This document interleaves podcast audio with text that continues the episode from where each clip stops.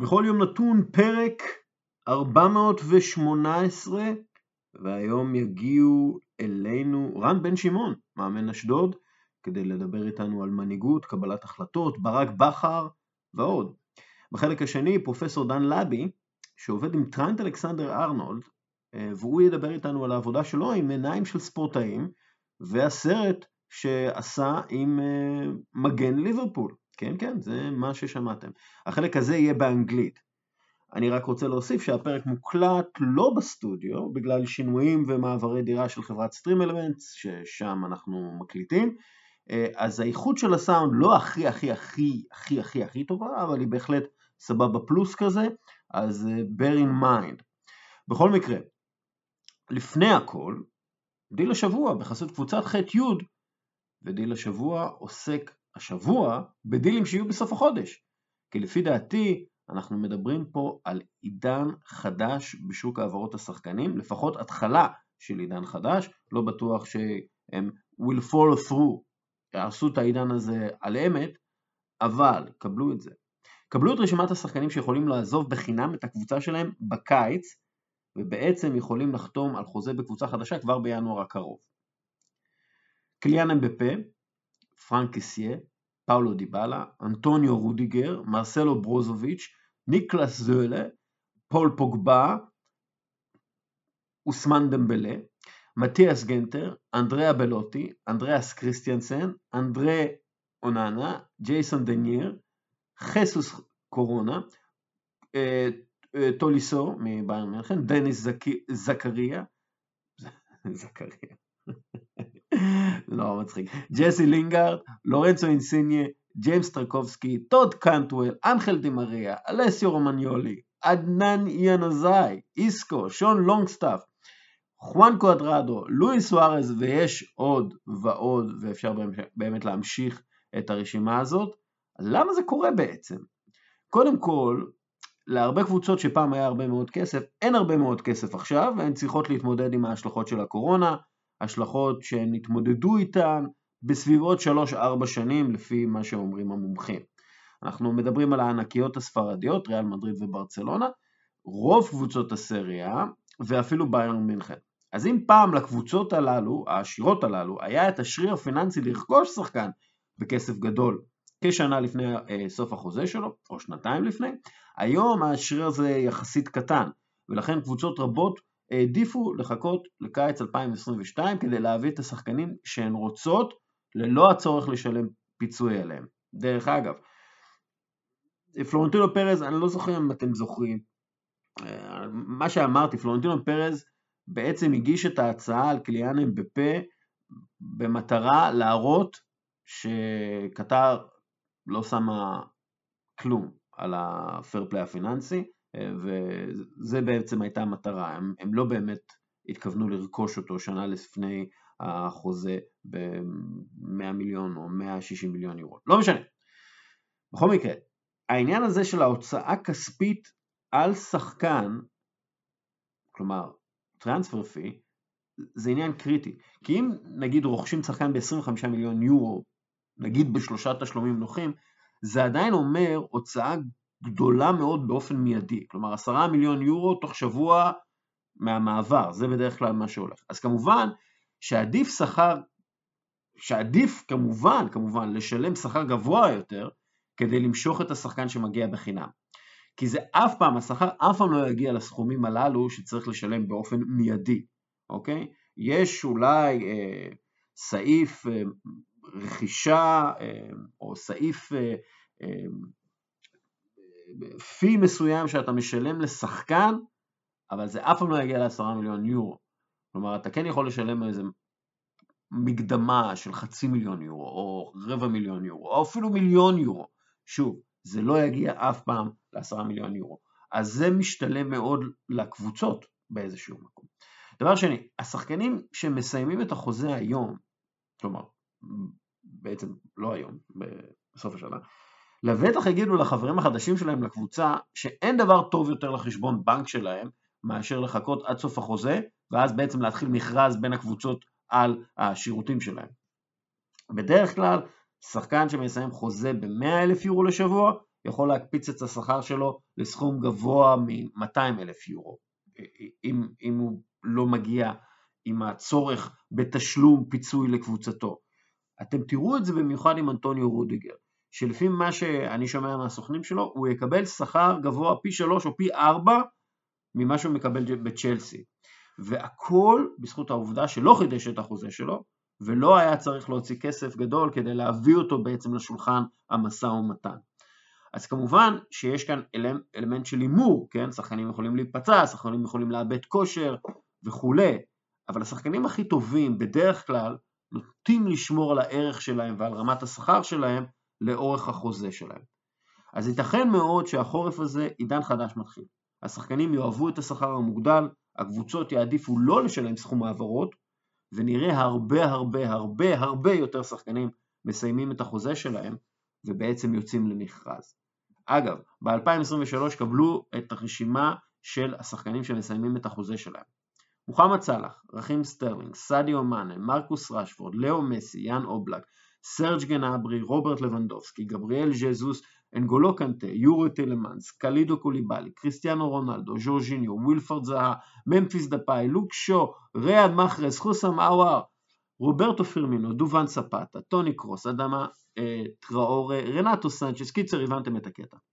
הרבה מאוד שחקנים יעדיפו לחכות עד סוף החוזה ואז לצאת למכרז שבו הם יקבלו את רוב הכסף ולא הקבוצה.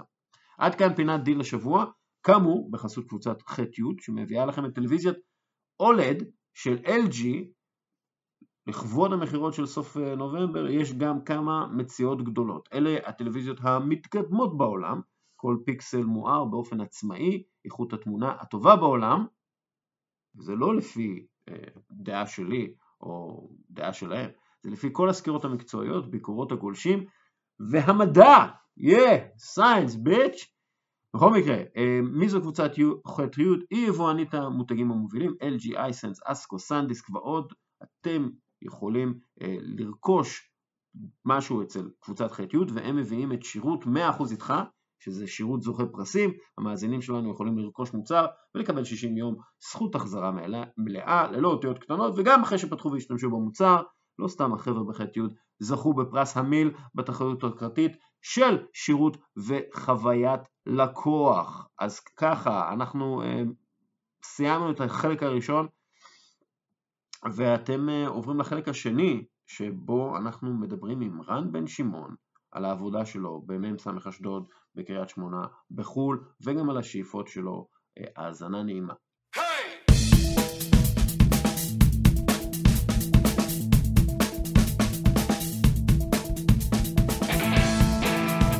אוקיי, okay, ועכשיו, במחקר שעשו באוניברסיטת אריאל, בדקו הצטיינות של מאמן ישראלי, או את ההצטיינות של מאמן ישראלי. ספרו okay. את אוקיי. מספר הנקודות בפועל ביחס לנקודות שציפו להם, לפי יחס הימורים של ווינר, שזה קביל לשיטה שנהוגה בבדיקת ביצועים נכסים פיננסיים, התשואה העודפת ביחס לסיכון הנתון. ולפי השיטה הזו, המאמן הישראלי המוצלח ביותר ביחס לביצועים שצופו ממנו הוא רן בן שמעון.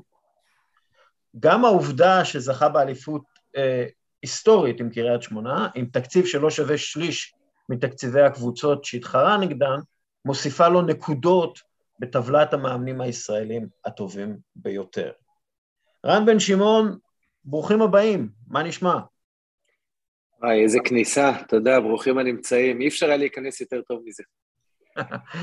סטטיסטיקות, זה, זה הפורטה שלי, זה מה שמדליק אותי. אה, כן. ניב, ניב נחליאלי, מה נשמע? אהלן, מעניינים.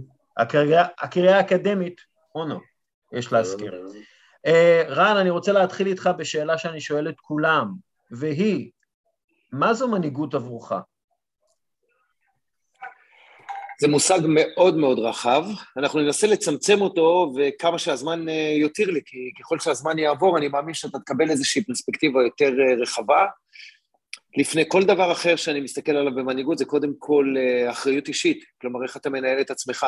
קודם כל, לפני שאתה בכלל מדבר על לנהל אחרים, זה איך אתה מנהל את עצמך.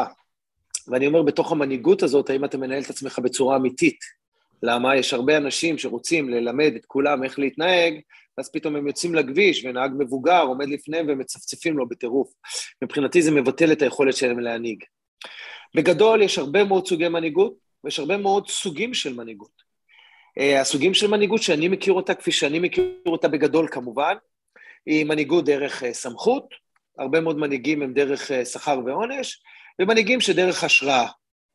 כמובן שאי אפשר להנהיג לעולם בלי להשתמש בכל שלושת הנתונים האלה. המנהיגים הגדולים מבינינו משתמשים במוטיב ההשראה לאנשים שהם לידם, שמהווים להם דוגמה אישית, גם אנושית, גם uh, מקצועית. אני מרגיש שאני צריך להיות אדם טוב, אני מרגיש שאני צריך להיות אדם ערכי, אני מרגיש שאני צריך לדע, להיות אדם מעמיק ליד השחקנים שלי, לדעת יותר מהם כדי להנהיג אותם, להיות הכי רגיש לכולם, מכל הרגישים שיש לי בקבוצה, להיות הכי רגיש, להיות הכי מקצוען לפני שאני דורש מהם מקצוענות, ודרך מנהיגות אישית, אני חושב אפשר לפתח מנהיגות אמיתית שהיא מתחילה ממנהיגות שבה אתה מנהל את עצמך נכון, ואז היכולת שלך להשפיע על אחרים הולכת וגדלה, ואז כבר להנהיג אחרים אתה צריך גם עזרה בעניין הזה, זה לא רק דבר מולד, זה בעיקר דבר מולד, אה, ואז מאחריות אישית אתה הופך להיות אה, מנהיג קבוצתי. רן, זה נשמע קצת כמו שאלה משיר של אה, דני בסן, אבל מתי בפעם האחרונה הענקת למישהו השראה? אני חושב שכל יום. אני חושב שבזה שלפני שבועיים שחקן שלי ענה לי בצורה ממש חוצפנית במהלך משחק ובצורה מאוד מאוד מאוד לא ראויה לענות למאמן, כשבחנתי את המהלך אחרי המשחק, הרגשתי שאני הבאתי אותו למצב הזה. הרגשתי שהדיבור אליי, הדיבור החוצפני והתגובה המאוד מאוד לא נכונה, נגר, נגרמה רק, רק על ידי הלחץ שאני הפעלתי עליו, שהוא לא היה פרופורציונלי לסיטואציה שהייתה, אה, והוא לא קיבל עונש. אפילו לא אה, ארוחת בוקר, אפילו לא עוגיות לשחקנים. לקחתי אותו לשיחה, אמרתי לו שאני לוקח את זה על עצמי, אני מקווה שפעם באה הוא ידע להגיב טיפה יותר נכון, אבל אני לוקח את כל הסיטואציה הזו על עצמי, בלי אבל, בלי שיש משהו מנגד. ואיך זה, איך הוא הגיב לזה? כלומר, מה, מה הייתה... אני, אני חושב, אני חושב שעצם זה שהשחקן הזה אה, מאותו יום לא שיחק הרבה, בגלל יכולת כמובן, לא בגלל אותו סיטואציה, והוא המתאמן אחד הטובים שלי ונשאר ברמה הגבוהה ביותר שהוא יכול להישאר, אני חושב שכל ההתנהלות שלי צריכה להשאיר את כל הסגל כל הזמן ערני וחד אה, ומוכן למשימה ברגע שהוא ייקרא לה, ואני חושב שזה אחד האתגרים הגדולים ביותר של מאמנים. איך אני במועדון שלא משלם 200 אה, ו-300 אלף יורו לשחקני ספסל, כי לפעמים במועדונים הגדולים משאירים שחקנים על הספסל על ידי חוזה ענק, שומר את כל הסגל חיוני, חד, ולא מתייחס רק ל-11 שמשחקים כל פעם. אה, שתיים, שאלת לגבי השראה. אני חושב שבאמת בסיטואציות הכי מורכבות של השחקנים האלה, לזהות שהם נמצאים במצוקה, ומאיפה הדברים האלה מגיעים, ולדעת לנהל אותם יותר נכון, ולא להוציא עליהם כעסים, תסכולים, מרמורים, אני חושב בכל יום אתה זוכה לעוד נקודות בתחום הזה של ההשראה. כלומר, מנהיגות מתחילה בלהיות קשוב, מה שאתה אומר זה להיות גם קשוב לאחר, לשחקן שלי, אבל גם לעצמי, ולראות איפה אני אה, עושה נכון או לא, וזה דואלי, זה, זה כל הזמן מתקיים, שני מעגלים מקבילים.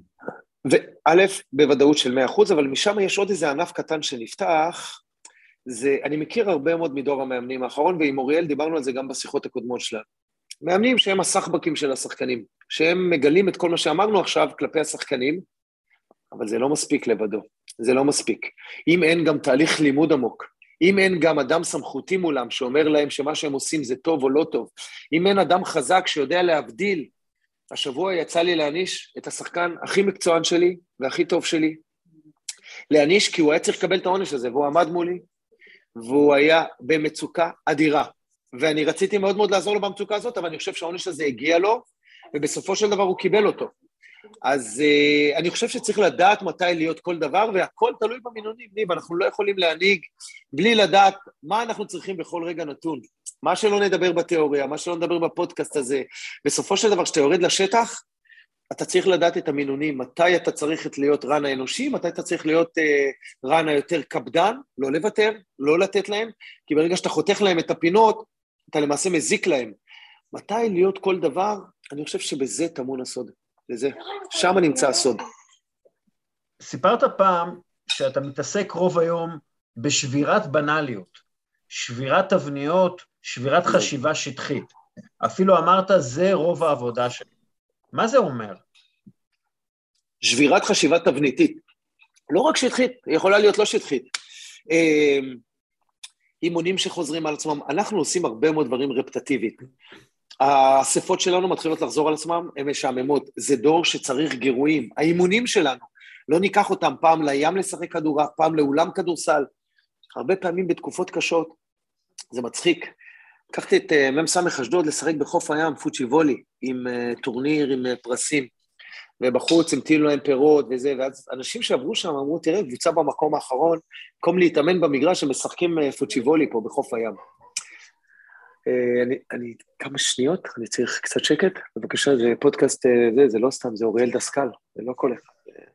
הפודקאסטים שלה ביוקר. מי זה אוריאל דסקל? אני אגיד לך אחרי זה, יונתני. זה בחור שמרגש כל פעם לדבר איתו. בסדר? כי אני לא עונה לו את התשובות הבנאליות הרגילות. ואנשים לא הבינו איך בתקופה קשה אתה לוקח את השחקנים לחוף הים.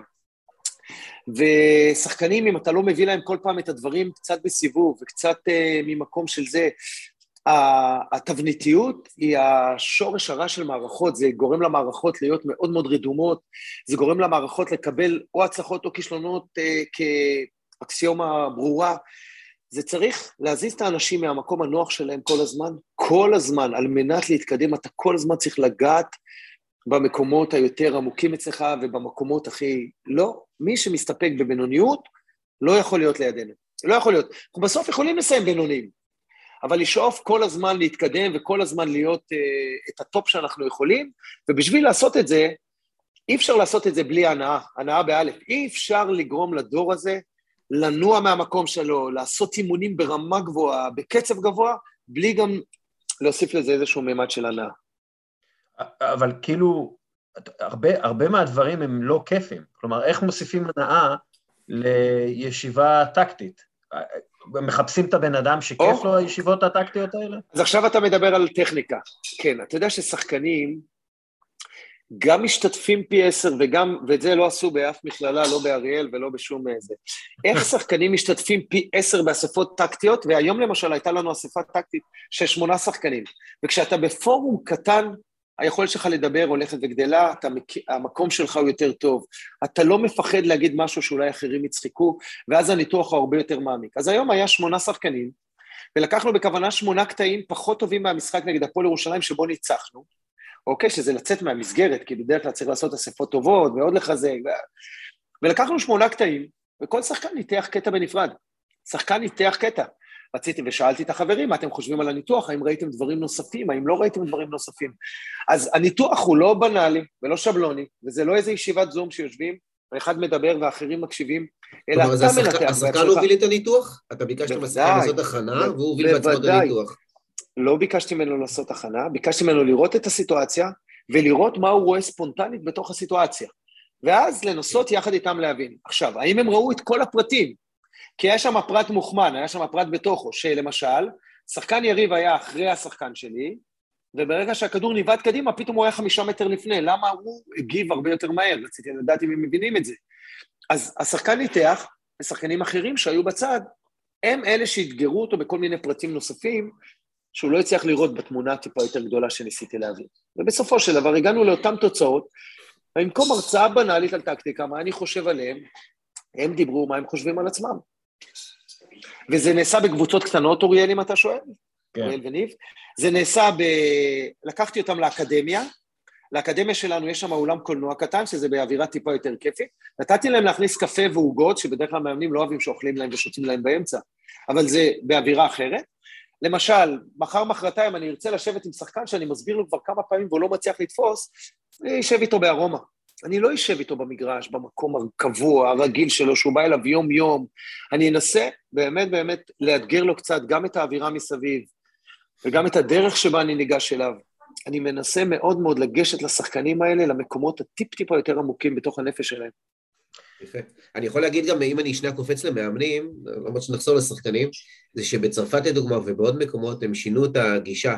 בהדרכה שלהם, וזה כבר לא מרצה שמדבר למאמנים והם מקשיבים, אלא המאמן עושה את העבודה שלו, היא מצולמת, אה, הוא מעביר אימון, ואז הוא מנתח את עצמו, והוא אחר כך מנצח את הוידאו של עצמו, והקולגות שלו מנתחים ונותנים פידבק אליו, זה הרבה יותר אינטראקטיבי, ומה שאתה מתאר כאן, ברגע של למידה אינטראקטיבית, וזה לא אני כזה מין uh, מקשיב למאמן החכם והיודע הכל, הלמידה היא הרבה יותר משמעותית. בדיוק, בדיוק. Uh, חזרתי עכשיו מברצלונה, ואנחנו לא עושים פה לא נעים דרופים, ודרך אגב, אם אני אדבר על עצמי קצת יותר מדי, אז תעצרו אותי בבקשה. זה, זה הפודקאסט אה, בשביל זה. לא, לא, אבל, אבל אתה יודע, אתה, אתה שואל אותי שאלות ואני צריך עכשיו לייצג איזשהו צד בזה, אבל יש לי גם נפילות, אז נדבר עליהן בפודקאסט אחר. Uh, חזרתי עכשיו מברצלונה, יכולת הניתוח שלהם של משחקים, תראה מה זה, זה פשוט בלתי נתפס, איזו יציאה מהשגרה ואיזה דברים חדשים יש. הם למשל מנתחים את המרחקים של שחקן ושחקן בכל רגע במשחק בצורה מדהימה, כלומר, יש להם מטרים על המסך. כמה שחקן עומד מכל שחקן. יש להם אה, שעון מיוחד על המסך, כמה שניות הכדור נעצר אצל כל אחד וכמה הוא נעצר בהשוואה לשחקנים היריבים שלו מהקבוצה השנייה. הראה לי הבחור אה, שמוביל שם את כל מחלקת הנוער, קוראים לו אלברט קפיאס, הוא היה במכבי תל אביב, ובכוונה הלכתי גם באמת אה, לראות את מחלקת הנוער, זו ההשתלמות היותר מעניינת שהייתה לי שם, והוא הראה לי שהם מנתחים כמה זמן הבלם של ברצלונה עד גיל 18 הכדור נעצר אצלו ברגל, וכמה זמן באותו משחק נעצר הכדור למשל אצל הבחור מוויה ריאל או מאספניול, אוקיי? הם ממש מודדים את הזמן שבו הבלם שלהם עוצר את הכדור ברגל שמאל ומעביר אותו ברגל ימין לבלם השני, והבלם של ויה ריאל לקח לו להשתלט עליו שלוש נגיעות. אז הוא השתלט עליו ב-2.8 והבלם של ברצלונה 1.7.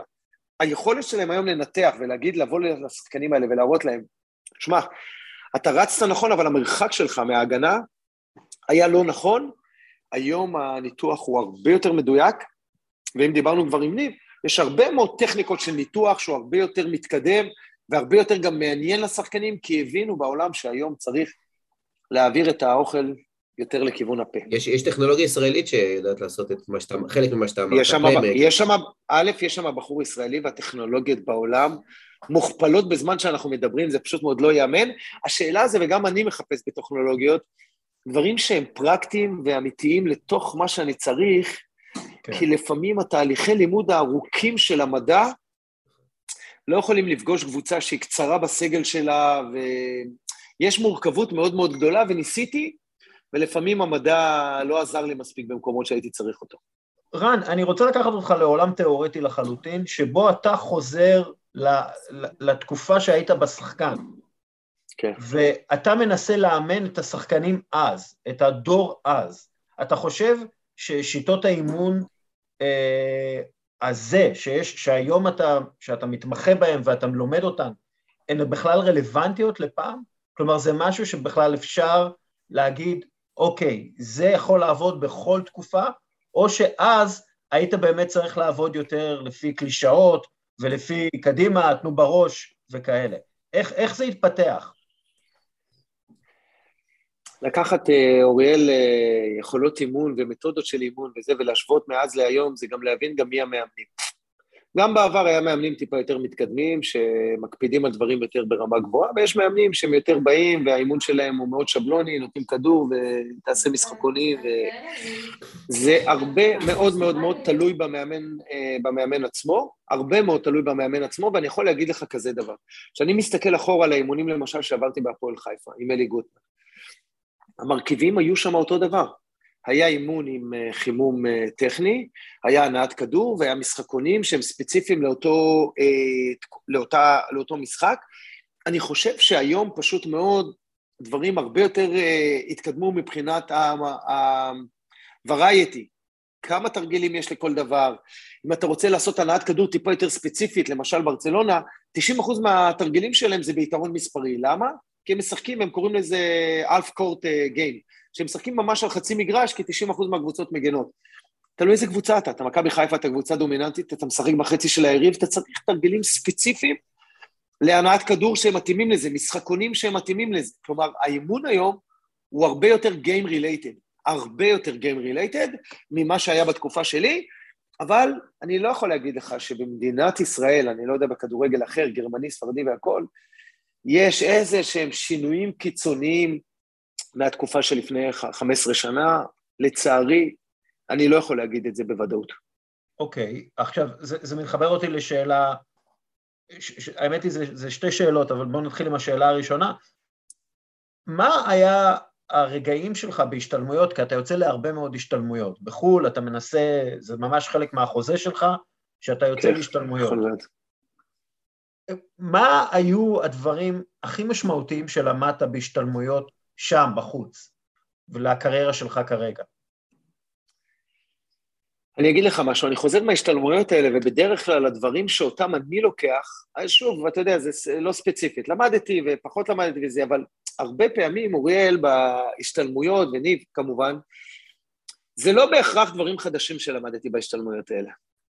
זה כשבא פתאום מאמן מהצד ואומר לך דברים שאתה כבר יודע, אבל הוא מחזק אצלך עמדות ישנות. כלומר, הוא אומר לך, ממש לא, אני פה בעניין הזה לא הייתי מוותר לשחקן. אז אתה יודע שלא היית צריך לוותר לשחקן, אבל ויתרת לו כי אתה נמצא באיזושהי מערכת שהיא טיפה יותר סלחנית והכול. כלומר, יש דברים שאתה שומע פתאום את ההקפדה על דברים מסוימים, וזה מחזק אצלך דברים שאתה כבר יודע, אבל הוא מחזק אצלך. כשבא רוברטו מרטינס... מתקף את הדעות שלך. מתקף, בדיוק, מתקף את הידיעות שלך ושם לך איזשהו פוקוס על הרבה דברים שאתה יודע, לא בהכרח דברים חדשים. אה, הגעתי ללונדון להשתלמות מאמנים אה, שעשיתי בתור מאמן נבחרת קפריסין, ויצא לנו לנסוע במונית אה, למלון, אני ורוברטו מרטינס, מאמן נבחרת בלגיה. וכשבאתי ואמרתי לו, יש לי איזה שחקן שהוא יוצא מן הכלל, מהיר, חזק בקפריסין, בנבחרת קפריסין, אבל מה אני אעשה coach? הוא איזה little bit lazy bastard, הוא קצת עצלן, אה, איך נקרא bastard? אוקיי, הוא קצת עצלנון.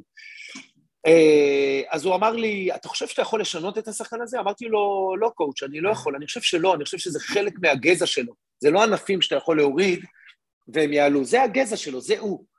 הוא אומר לי, אז... אה, תנסה לסדר את כל אלה שמסביבם, כי שחקנים עצלנים בדרך כלל מביאים את השחקנים מסביבם לתסכולים, כי הם צריכים לרוץ בשבילם, הם צריכים לחזור בשבילם, הם רואים שהם משקיעים ולידם לא משקיעים. הוא אומר, לך, תהפוך את כל השחקנים שמסביבו לשותפים שלך. תגיד להם, אנחנו יודעים שהוא קצת אה, רץ פחות, אנחנו יודעים שאתם יותר אחראים, יותר חזקים, אנחנו מבקשים ממכם שתעזרו לנו, כי השחקן הזה יכול בסוף לתת לנו את הגול, והוא ינצח לכולנו את המשחק. אבל בשביל שזה יקרה, אתה צריך לחזק את כל השחקנים שמסביבו, את הקשר שמאל, את המגן שמאל, את החלוץ שמשחק בסביבה שלו.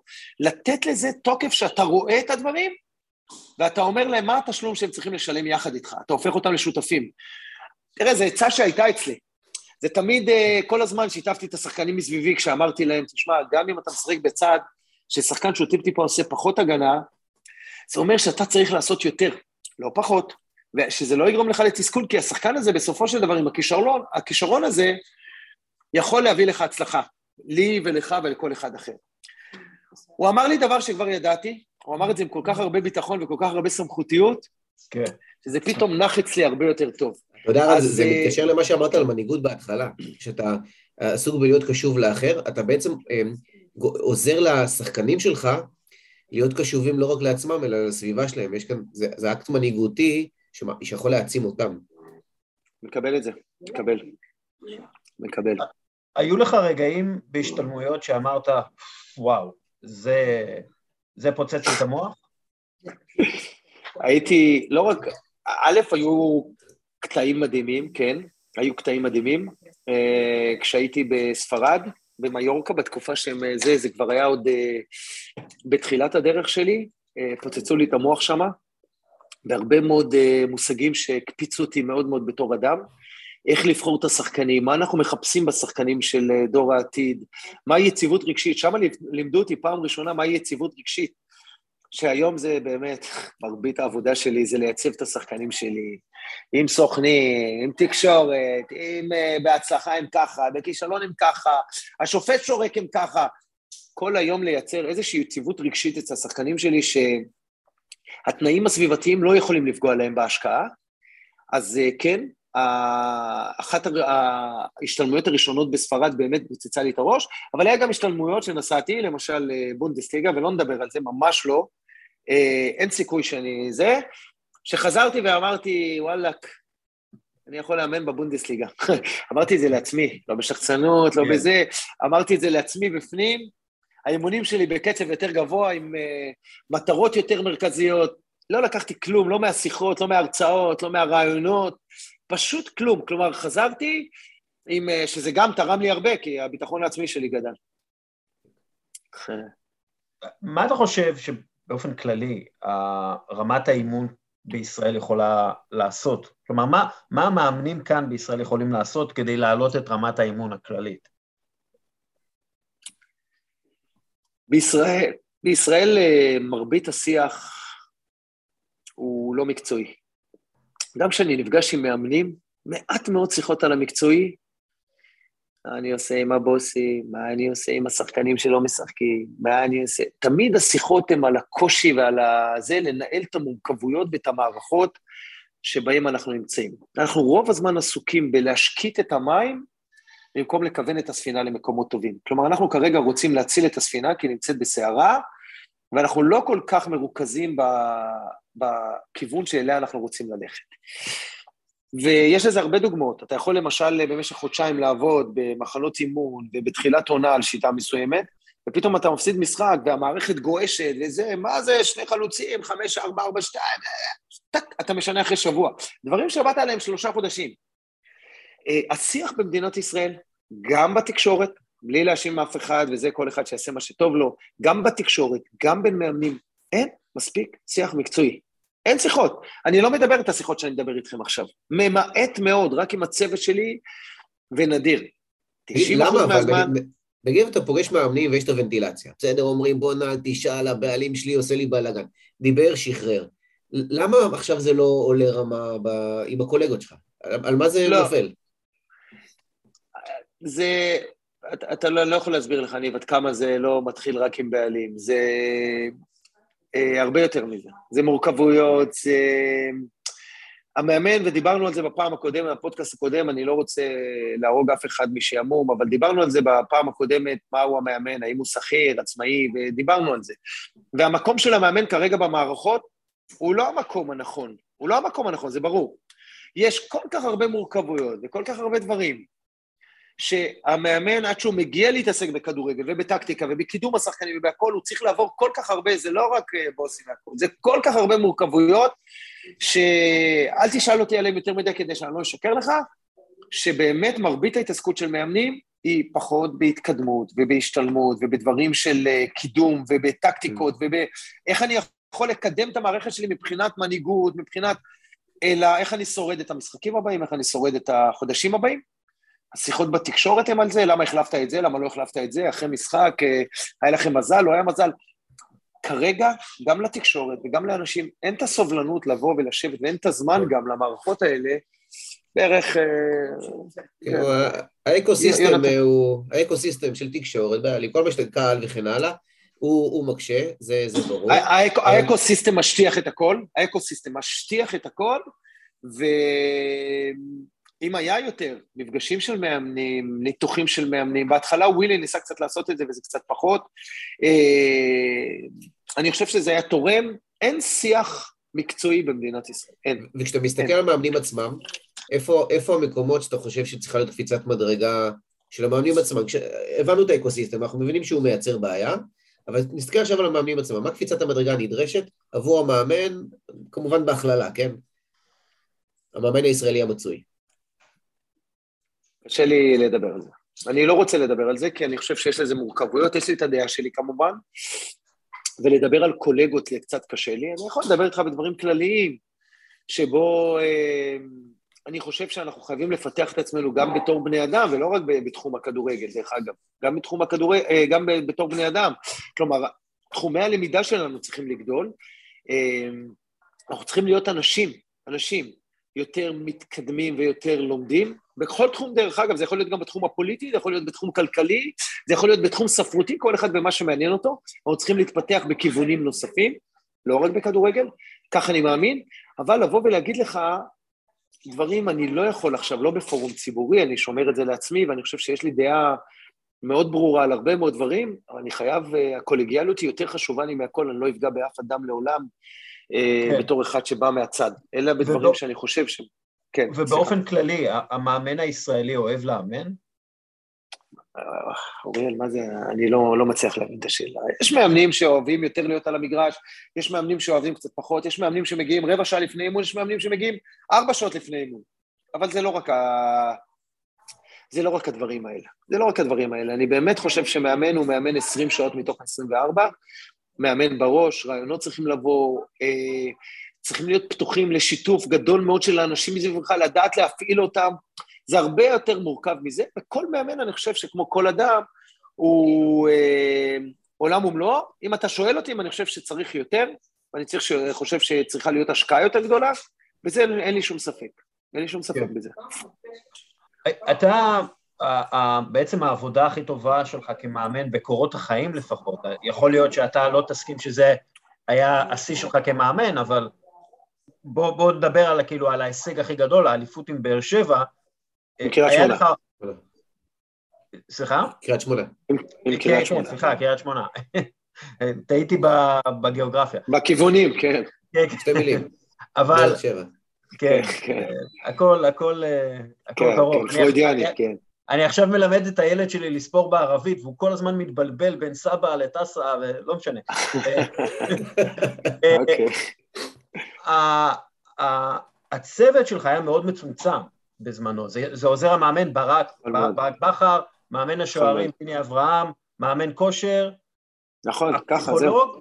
וזהו. כאילו. ויוסי אדרי, כן. כן, כן. כן. יוסי אדרי המנכ"ל, כאילו, נכון. וזהו, פיזיותרפיסט, עוזר פיזיותרפיסט, זהו. כלומר, יכול להיות שצוות קטן ומוכשר יכול לעשות עבודה הרבה יותר טובה ומקצועית וממוקדת מאשר צוות ענק וגדול, ואתה יודע, כמו שיש במועדונים באירופה, וכמו שכל הזמן רוצים פה, אתה יודע, מדברים הרבה פעמים על צוותים וצוותים ומעטפת וכולי. יכול מאוד להיות שדווקא ההפך, שבכדורגל הישראלי, במדינת ישראל צריך צוות קטן, צוות היגוי קטן, שיעשה את העבודה כמו שצריך? אם הייתי יודע שזו התוצאה של האליפות, אז אולי היא לא הייתה שווה את זה. ממש לא. ממש לא, בדיוק ההפך. בדיוק ההפך.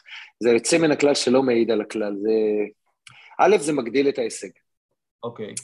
ואני טוען שכן, השחקנים צריכים מעטפת אה, לא רק גדולה, היא צריכה להיות גדולה, אבל היא צריכה להיות אה, מהותית, היא צריכה להיות עניינית. כל אדם במערכת צריך שיהיה לו. תשמע, אוריאל, אני נתפס בעיני השחקנים כבעל סמכות.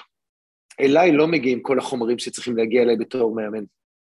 לעוזרי מאמן, לפסיכולוגים, לאנשים מסביב, לפיזיותרפיסטים לפעמים. מגיע מידע אדיר שאותו אני צריך לקבל, אותו אני צריך להקל ולהבין ולהכיל, ולדעת מה השחקנים שלי חושבים בכל רגע נתון. בעידן הנוכחי השחקנים האלה חשופים לרשתות חברתיות, לסוכנים, לתקשורת, לקהל, למקורבים, להורים, למשפחות. השחקנים האלה אה, חשופים ברמת על. אני צריך הרבה מידע על השחקנים שלי כדי לדעת מה כל אחד נמצא בכל רגע נתון. אני לא יכול לדעת את זה לבד, אני לא יכול לדעת את זה עם צוות מצומצם. אני גם לא יכול לראות הרבה דברים במהלך אימון, כי אני מאוד מאוד בתוך האימון. אני חייב עוד זווית ראייה מסביב, כך שאני אומר לך, שאולי לאותו רגע של קריית שמונה, הרגע הקסום הזה, שבאמת יכול לקרות פעם, אולי, אני לא יודע אם אנחנו, לנו יצא לזכות לראות עוד רגע כזה, uh, הצוות המצומצם, באמת כל אחד הגדיל את העבודה שלו, ברק היה לו עבודה מדהימה שם, את התרומה שלו, ולערן שדו, ולפיני אברהם, וליוסי, כמובן יוסי אדרי, אבל זה באמת היוצא מן הכלל שלא מעיד על הכלל, ממש לא. ואני מאמין גדול מאוד מאוד בצוות טוב, היום למשל יש לי באשדוד צוות שאני מאוד מאוד מאוד גאה בו, מאוד גאה בו, ומאוד מרגיש איתו טוב. איך בוחרים אנשים לעבוד איתם? וואו, אה, זה גם מורכב. אתה מגיע למערכת, ובדרך כלל אה, יש הרבה מאוד מאמנים, בדרך כלל אנחנו רואים את זה אצל מאמנים מחו"ל, שאוהבים להביא איתם את כל הצוות שלהם, אנשים שהם אה, מכירים וסומכים והכול. הרבה פעמים במדינת ישראל אין לך את הפריבילגיה להביא את מי שאתה רוצה. א', איפה שהוא עובד, כי אנשים טובים הם עובדים במקום, ובתור מאמן, נגיד, אתה לא מאמן בקבוצה, אתה מגיע לקבוצה, לא כל האנשים שאתה רוצה שיעבדו איתך. אז אתה לא מביא רק אנשים שנאמנים אליך, אתה צריך להביא אנשים שנאמנים אליך. זה בסדר להביא אנשים עם נאמנות, אבל הם צריכים להיות גם מקצועיים וצריכים להיות ברמה גבוהה. ואני יכול לתת דוגמאות מהעבר. אפילו הנבחרת ישראל, שאנשים לא נכונים הגיעו גם אם הם היו נאמנים. אני יכול לבנות נאמנות ואני יכול לבנות uh, אמינות ואת הכל אני יכול לזה. אני צריך לידי אנשים שגורמים לי לחשוב, שעוזרים לי לחשוב נכון, ואני עוזר להם לחשוב נכון. אז אני אומר, איך בונים uh, צוות? אני, שוב, זה אני, כל אחד ויבנה אחר. זה חייב להתחיל מיכולות אנושיות. חייב להיות לידי אנשים עם יכולות אנושיות גבוהות. אנשים נרגנים, ממורמרים, מקופחים, אנשים שכל היום, מה לא טוב, מה זה, לא יכולים להיות בסביבה שלי, פשוט לא יכולים להיות בסביבה שלי. אז אחד מהשתיים, כשאני מגיע למועדונים, אני לא בא ועושה חריש, מפטר את כל המאמנים, כי יש באמת הרבה אנשי מקצוע, ואני אסביר לך שוב את המורכבות, אה, יש לי את ההזדמנות להסביר, כי זה באמת פורום שנותן לך לדבר קצת. אתה בא לאמן בקבוצה כמו אשדוד. עכשיו, לאשדוד לתת גם רכב, גם דירה למישהו שבא מבחוץ, גם אם הוא טוב, זה משהו שהוא לא קל. דירה 5,000 שקל, רכב עם כל הגילומים של עוד 5,000 שקל, לפני שאנחנו מתחילים את הבוקר טוב זה 10,000 שקל. אבל יש להם חבר'ה מקומיים פה. חבר'ה מקומיים שגרים פה ויש להם בית פה ויש להם רכב פה, והוא מקבל משכורת ולמערכת הוא לא מכביד על המערכת. ואם אני רואה שהפוטנציאל שלו הוא טוב, אני אעדיף לשפר אותו ולתת לו ולהעניק לו ולשלוח אותו להשתלמויות, ולא להביא מישהו מבחוץ. אז אני בדרך כלל בא, אני אדם שמאמין בבני אדם בבסיס שלי, אלא אם כן קורה משהו אחרת, ולא ההפך, לא חשדן ואז לוקח לי זמן לבנות את האמון, אני מאמין בבני אדם, עובד עם הצוות הזה כמו שהיה לי באשדוד, מנסה לשפר הכי טוב, ואם בקיץ יש אחד או שניים שהם לא מתאימים למטריצה ול... הוא לא יכול להיות בינינו, כי אני מאוד מאוד מאמין בצוות שהוא משפחה. והאמת היא, כשאתה מדבר על משפחה, וזה, אני מחזיר עוד פעם להצלחה של בקריית שמונה, בזמנו גרת בחיפה, אני לא יודע איפה אתה גר עכשיו, אבל גרת בחיפה... באשדוד. באשדוד, אוקיי. גרת בזמנו בחיפה, ו- ועשית נכון. עשרות אלפי קילומטרים של כביש, כאילו, בעונת האליפות. אה, גבולי, גבולי, גבולי. היה לי, היה לי שם דירה, בהר אביטל, היה לי שם דירה, והייתי נשאר שם שני לילות בשבוע, שזה שניים או שלושה אפילו. כן. אוקיי? שלא יבואו מס הכנסה עכשיו ויגידו שלושה או שניים. אני אומר שלא, לא, היה לי שם דירה באמת, אה, דירה אמיתית שגרתי בה, לא עם המשפחה, אה, כן. היא הייתה מצטרפת מדי פעם בסופי שבוע, אבל uh, תמשיך את התיאוריה שלך. לא, אבל היה שם, בוא נגיד, מחיר אישי גם כן, לא קל. כלומר, הנסיעות, השחיקה הזאת ברכב, באמת נסעת, היית בדיוק בנישואים וזוגיות, והאנושיות הזאת, וואו, זה, נכון. זה, משהו, זה משהו שהוסיף לך לעבודה, גרם לך להרגיש אחרת את, ה, את המקום, את השחקנים שלך, או שינה אותך באופן כזה שזה שינה את סגנון האימון שלך אולי? לגבי סגנון האימון, אני לא חושב, לא. היה לי ראש אה, רענן אה, תמידית לכדורגל, ואני זוכר שאהבתי כדורגל אז כמו שאני אוהב היום. אי אפשר להעצים את זה יותר, כי אני באמת אוהב במקסימום. זה, אתה מכיר את הבוסים האלה שאוהבים, נגיד, שהם לוקחים את הילדים שלהם ושמים אותם בהתחלה מנקים של הסניף של ארומה עד שהם יהיו מנהלים? כלומר, עובר את כל השלבים? אז כנראה שהייתי צריך לעבור את השלב הזה בדרכים. הוא לא עשה לי טוב. הוא לא עשה לי טוב לא מבחינת תזונה, אני זוכר את עצמי אוכל ב-Yellow יותר מכל תקופה אחרת בחיים שלי. Yeah. כן. הוא לא עשה לי טוב מבחינת הכאבי גב, הוא לא עשה לי טוב מבחינת המשפחה, כמעט ולא ראיתי את הילדים שלי ולא את אשתי. אה, זה לא עשה לי טוב, זה לא עשה לי טוב. אה, אבל הייתי מוכן לשלם את המחיר הזה. עכשיו, הייתי גם בתקופה, אם נוסיף לזה, שבה הייתי משתף פעולה עם כל תחנת רדיו, כל עיתון, וכל אחד שרצה אותי, הייתי זמין לכולם. למדתי במהלך השנים, כשאני מסיים את האימון, אני זמין לצוות שלי, אבל אני עם הילדים שלי, אני יכול ללכת עם הילד שלי לסרט ולסגור את הפלאפון, ולא לחשוש שמשהו יקרה בעולם בזמן שאני רואה עם הילד שלי סרט, ולהיות איתו בתוך הסרט, לא, אתה יודע, לא לקבל טלפונים ולא לצאת החוצה ולא... זה לקח לי הרבה זמן לעשות את זה. כן. אה, וברגע שחזרתי מקפריסין, היה לנו דילמה משפחתית. סגרתי באשדוד לשלוש שנים, ויש לנו בית בחיפה. שבית שהשקענו בו הרבה ואנחנו אוהבים אותו, וזה בית מדהים וחם, ואנחנו עשינו אותו בעשר אצבעות. ורצינו מאוד מאוד לחזור לבית הזה, אבל בשום פנים ואופן לא הייתי חוזר לתקופה של הנסיעות. באנו כל המשפחה, כמובן, בהסכמתה של אשתי האהובה, אה, לגור באשדוד, הילדים אה, פה במערכות החינוך. אנחנו גרים פה, אני גר קרוב, אני אבא זמין, אני אסיים איתך, אני נוסע עם האלה שלי לראשון לציון, למתחם של מאור בוזגלו. הנה, נתתי לו פרסומת בחינם. אה, אני אומר שוב, אה, שינה לי את החיים, ההפסקה של הנסיעות, ומי שאמר פעם, קראתי את הקלישאה הזאת באיזשהו מקום באינטרנט, שאיכות חייך נקבעת על פי המרחק שלך, המרחק נסיעה מהעבודה, וואלה, גאון מי שהמציא את הקלישאה הזאת, גאון. הוא לא יודע איזה, איזה פקקים יש בישראל. מה? זה understatement. זה מי שחי בכבישים, אני מאחל ומתחנן, אהוד בן שושן, מאמן הכושר שלי, תעשה לי טובה, תשכנע את מורן. זה פשוט, אני רואה את הבן אדם הזה, הלב שלי נחמר. אגב, זה, אה, סטטיסטית רואים, אנשים שנוסעים מעל 20 דקות למקום העבודה שלהם, אה, הם חשופים פי כמה וכמה לדיכאונות. זה כאילו, זה, זה סטטיסטיקה מה, מהכביש, מה שנקרא. אני אביא לך את הסטטיסטיקה הזאת כפולה, דיכאונות, כן. ואני שומע את זה, אני נכנס לדיכאון גם כן. אי אפשר, פשוט מאוד אי אפשר, אוריאל, זה לוקח את כל האנרגיות, זה מרוקן אנרגיות, לא יעזור מה תעשה, אי אפשר להתרגל, לא לפקקים ולא לדרכים. אז uh, במקרה שלי זה בכלל היום לא בא, וזה, אנחנו נתנייד לאן שצריך, כי הם, כן. כולם צריכים אותי במלואי, לא חלק ממני. רן, נושא כן. אחר. אה, כן, אני מקשיב לך, אני גם הקשבתי לך גם לפני כן כמובן, ואתה מאוד רהוט, ואתה מעמיק בלמידה, ואתה מצפה מאנשים שגם ילמדו, ואתה לא, לא דיברת על הקולגות, אבל אפשר להבין שכאילו, אתה רוצה יותר דיבור אה, כזה לעומק, לא, לעומקם של דברים, ומצד שני ה ecosystem שעכשיו, אה, שדיברת עליו. ואיזה מועדון שנשרף לפני חודשיים, שלושה, כאילו, אתה בסוף רואה במציאות הישראלית, אני רואה פער ענק בין, בין מה שאתה, באטיטיוד שלך, בגישה שלך, באיך שאתה רואה את הדברים, לבין מה שקורה בפועל. וכאילו, אני שואל את עצמי, אפרופו הקטע של הכבישים הזה ששוחק וזה, מה זה עושה? כאילו, איפה אתה? איפה אתה?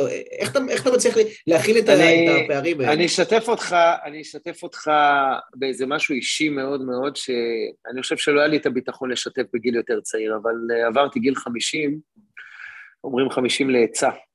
אני אשתף אותך באיזשהו תהליך שעברתי בחיים שלי על ידי פסיכולוגית, אישה, מדהימה, מדהימה, קוראים לה נעמי, שבאיזשהו שלב אה, בגיל, אה, בתחילת הקריירה שלי בתור מאמן, הלכתי אליה והתלוננתי על הרבה מאוד דברים בכדורגל הישראלי, כמו שאתה אומר.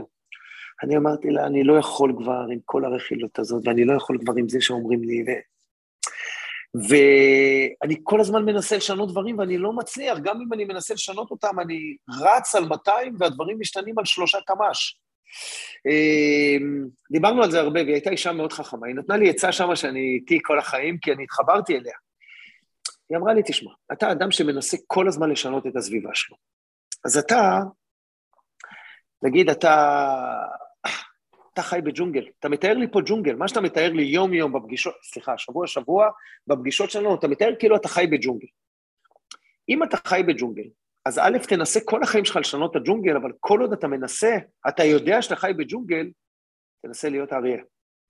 אה, אז אני כל הזמן מנסה לשנות את הסביבה שלי, אני מנסה כל הזמן, אבל בזמן שאני מנסה לשנות את הסביבה שלי, אני לא מתלונן עליה, ואני לא מסתכל על החולשות שלה, ולא אכפת לי מה הסביבה שלי אומרת וכמה היא חלשה, אני רוצה להיות החזק ביותר בסביבה שלי, ועדיין, מצד אחד מנסה ל- ל- לעשות תהליכים, מצד שני מבין שאני חי באיזושהי ביצה שאני לא יכול להתלונן עליה מבחוץ, אני לא יכול.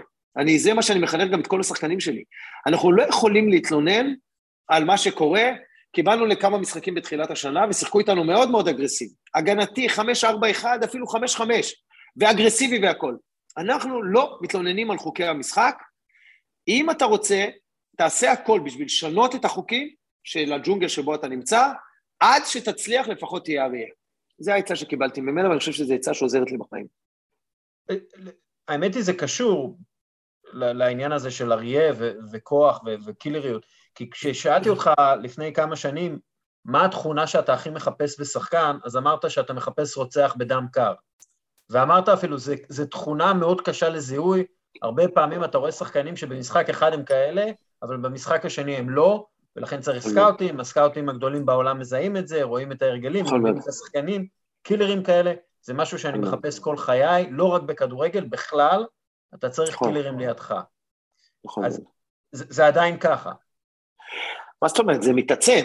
אני מחפש, אבל כן. צריך להגדיר את זה, זה שני דברים. אחד, זה מישהו שהוא באמת רוצח ספורטיבי, אבל רוצח לא חס וחלילה עם המילה, אתם חייבים להבין אותי וגם מי ששומע את זה. איזשהו מישהו שהוא על המגרש, ולא, דרך אגב, עוצמה, היא לא דבר חיצוני. תלכו להיסטוריה של העולם הזה, האנשים האגרסיביים ביותר בכדורגל, היו חבר'ה קטנים, גטוזו כזה, מטר שישים וחמש, עוצמה היא בכלל לא תכונה חיצונית, אין לה שום קשר לחיצוניות. אני אתן לכם אפילו דוגמה שראיתי. ביחידות המובחרות הגדולות ביותר בארצות הברית, של הסילס ושל הנחתים, של המרינס, לא נבחרים החבר'ה מהקולג'ים שהיו המובילים והקווטרבקים ואלה עם המנפחי שרירים. נבחרים אלה הקטנים עם העוצמה הפנימית. אפשר להמשיך לדבר על זה עד מחר, ואני יכול להראות לכם כמה העוצמה היא פנימית בכלל, ולא תכונה חיצונית. אותם אני מחפש, אבל אני, בגלל שאני נמצא במערכות מעל שש שעות, שבע שעות, שמונה שעות ביום, אני רוצה שהאנשים האלה מצד שני יהיו הכי רכים, הכי אנושיים מחוץ למגרש, הכי מכילים, הכי מבינים את כולם, וידעו לעשות את ההפרדה הזאת בין המגרש לבין בחוץ. עכשיו, לעולם אני לא אחנך אותם, לא לפגוע ברגליים ולא לעשות גולים עם היד כשלא רואים, לא לעוצמה הזאת אנחנו מתכוונים. אנחנו מתכוונים על מישהו שהוא בלתי שביר, שההשקעה שלו אינה תלויה בדבר.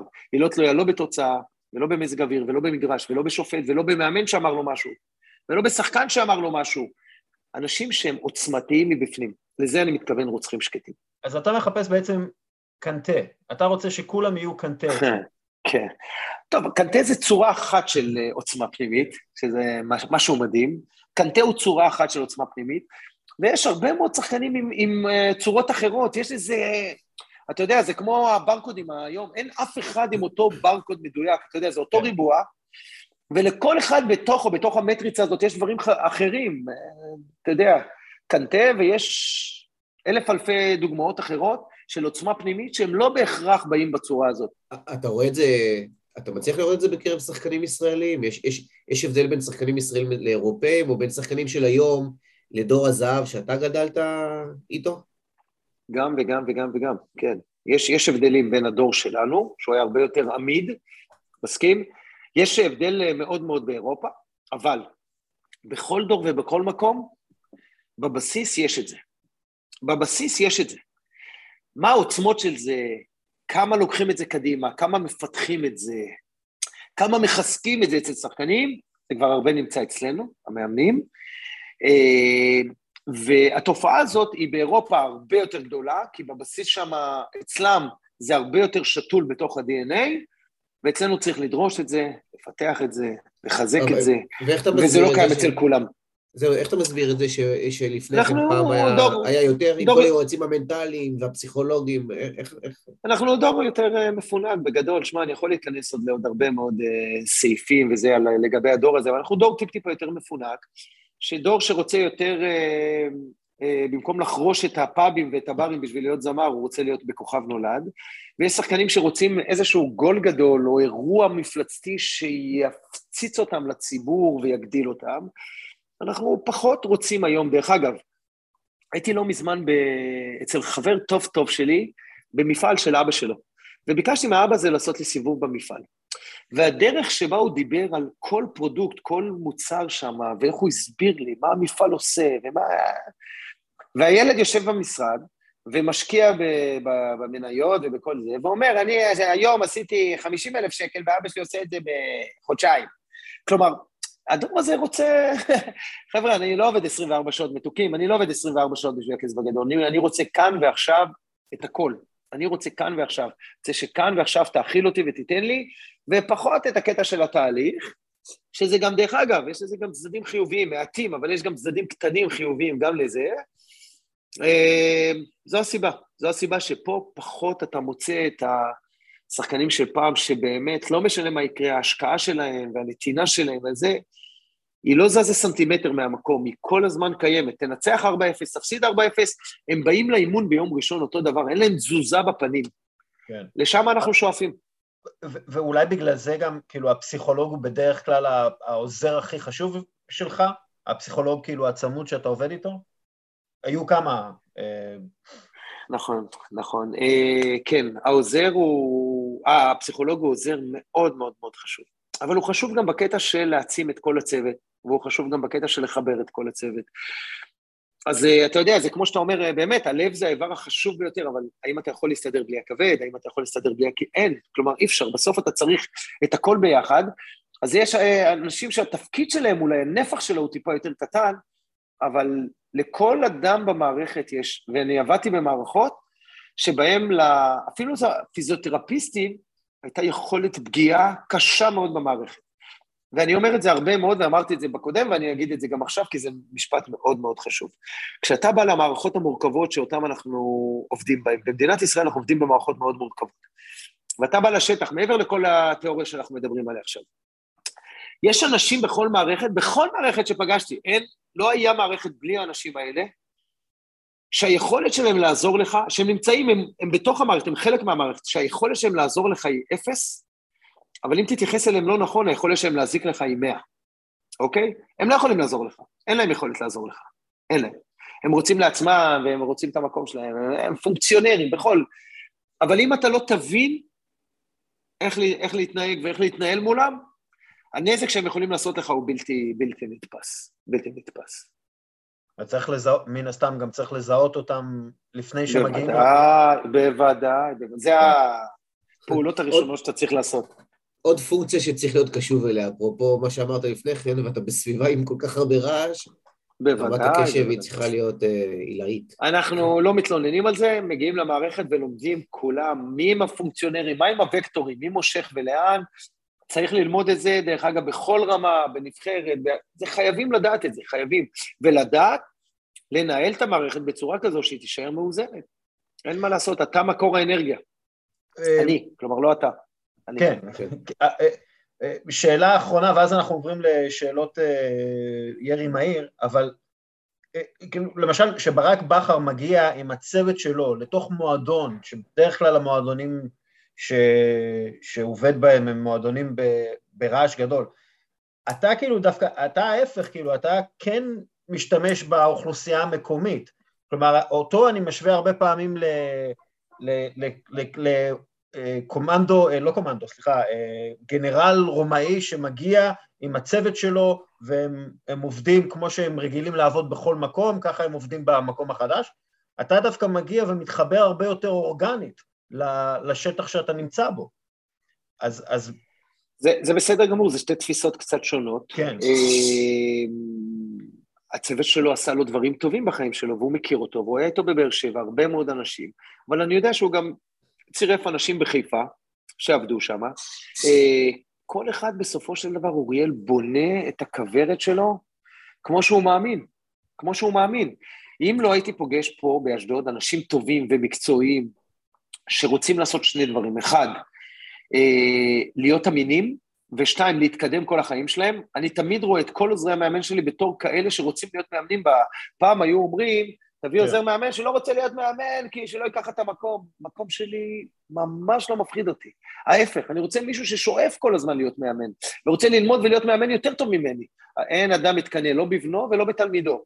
אני אומר שוב, שכל הזמן שיהיו יותר טובים ממני, ושיתקדמו ושיקחו אותי יותר למעלה, כי זה הדרך שלי להגיע למקומות שאני רוצה להגיע אליהם, כל אחד בונה, אם לא הייתי מוצא פה צוות שאני שמח איתו ומחזיק ממנו וחושב שהוא סופר מקצועי, ואת הצדדים שלא היו טובים, תיקנתי והם היו פתוחים לתיקונים האלה, אוקיי?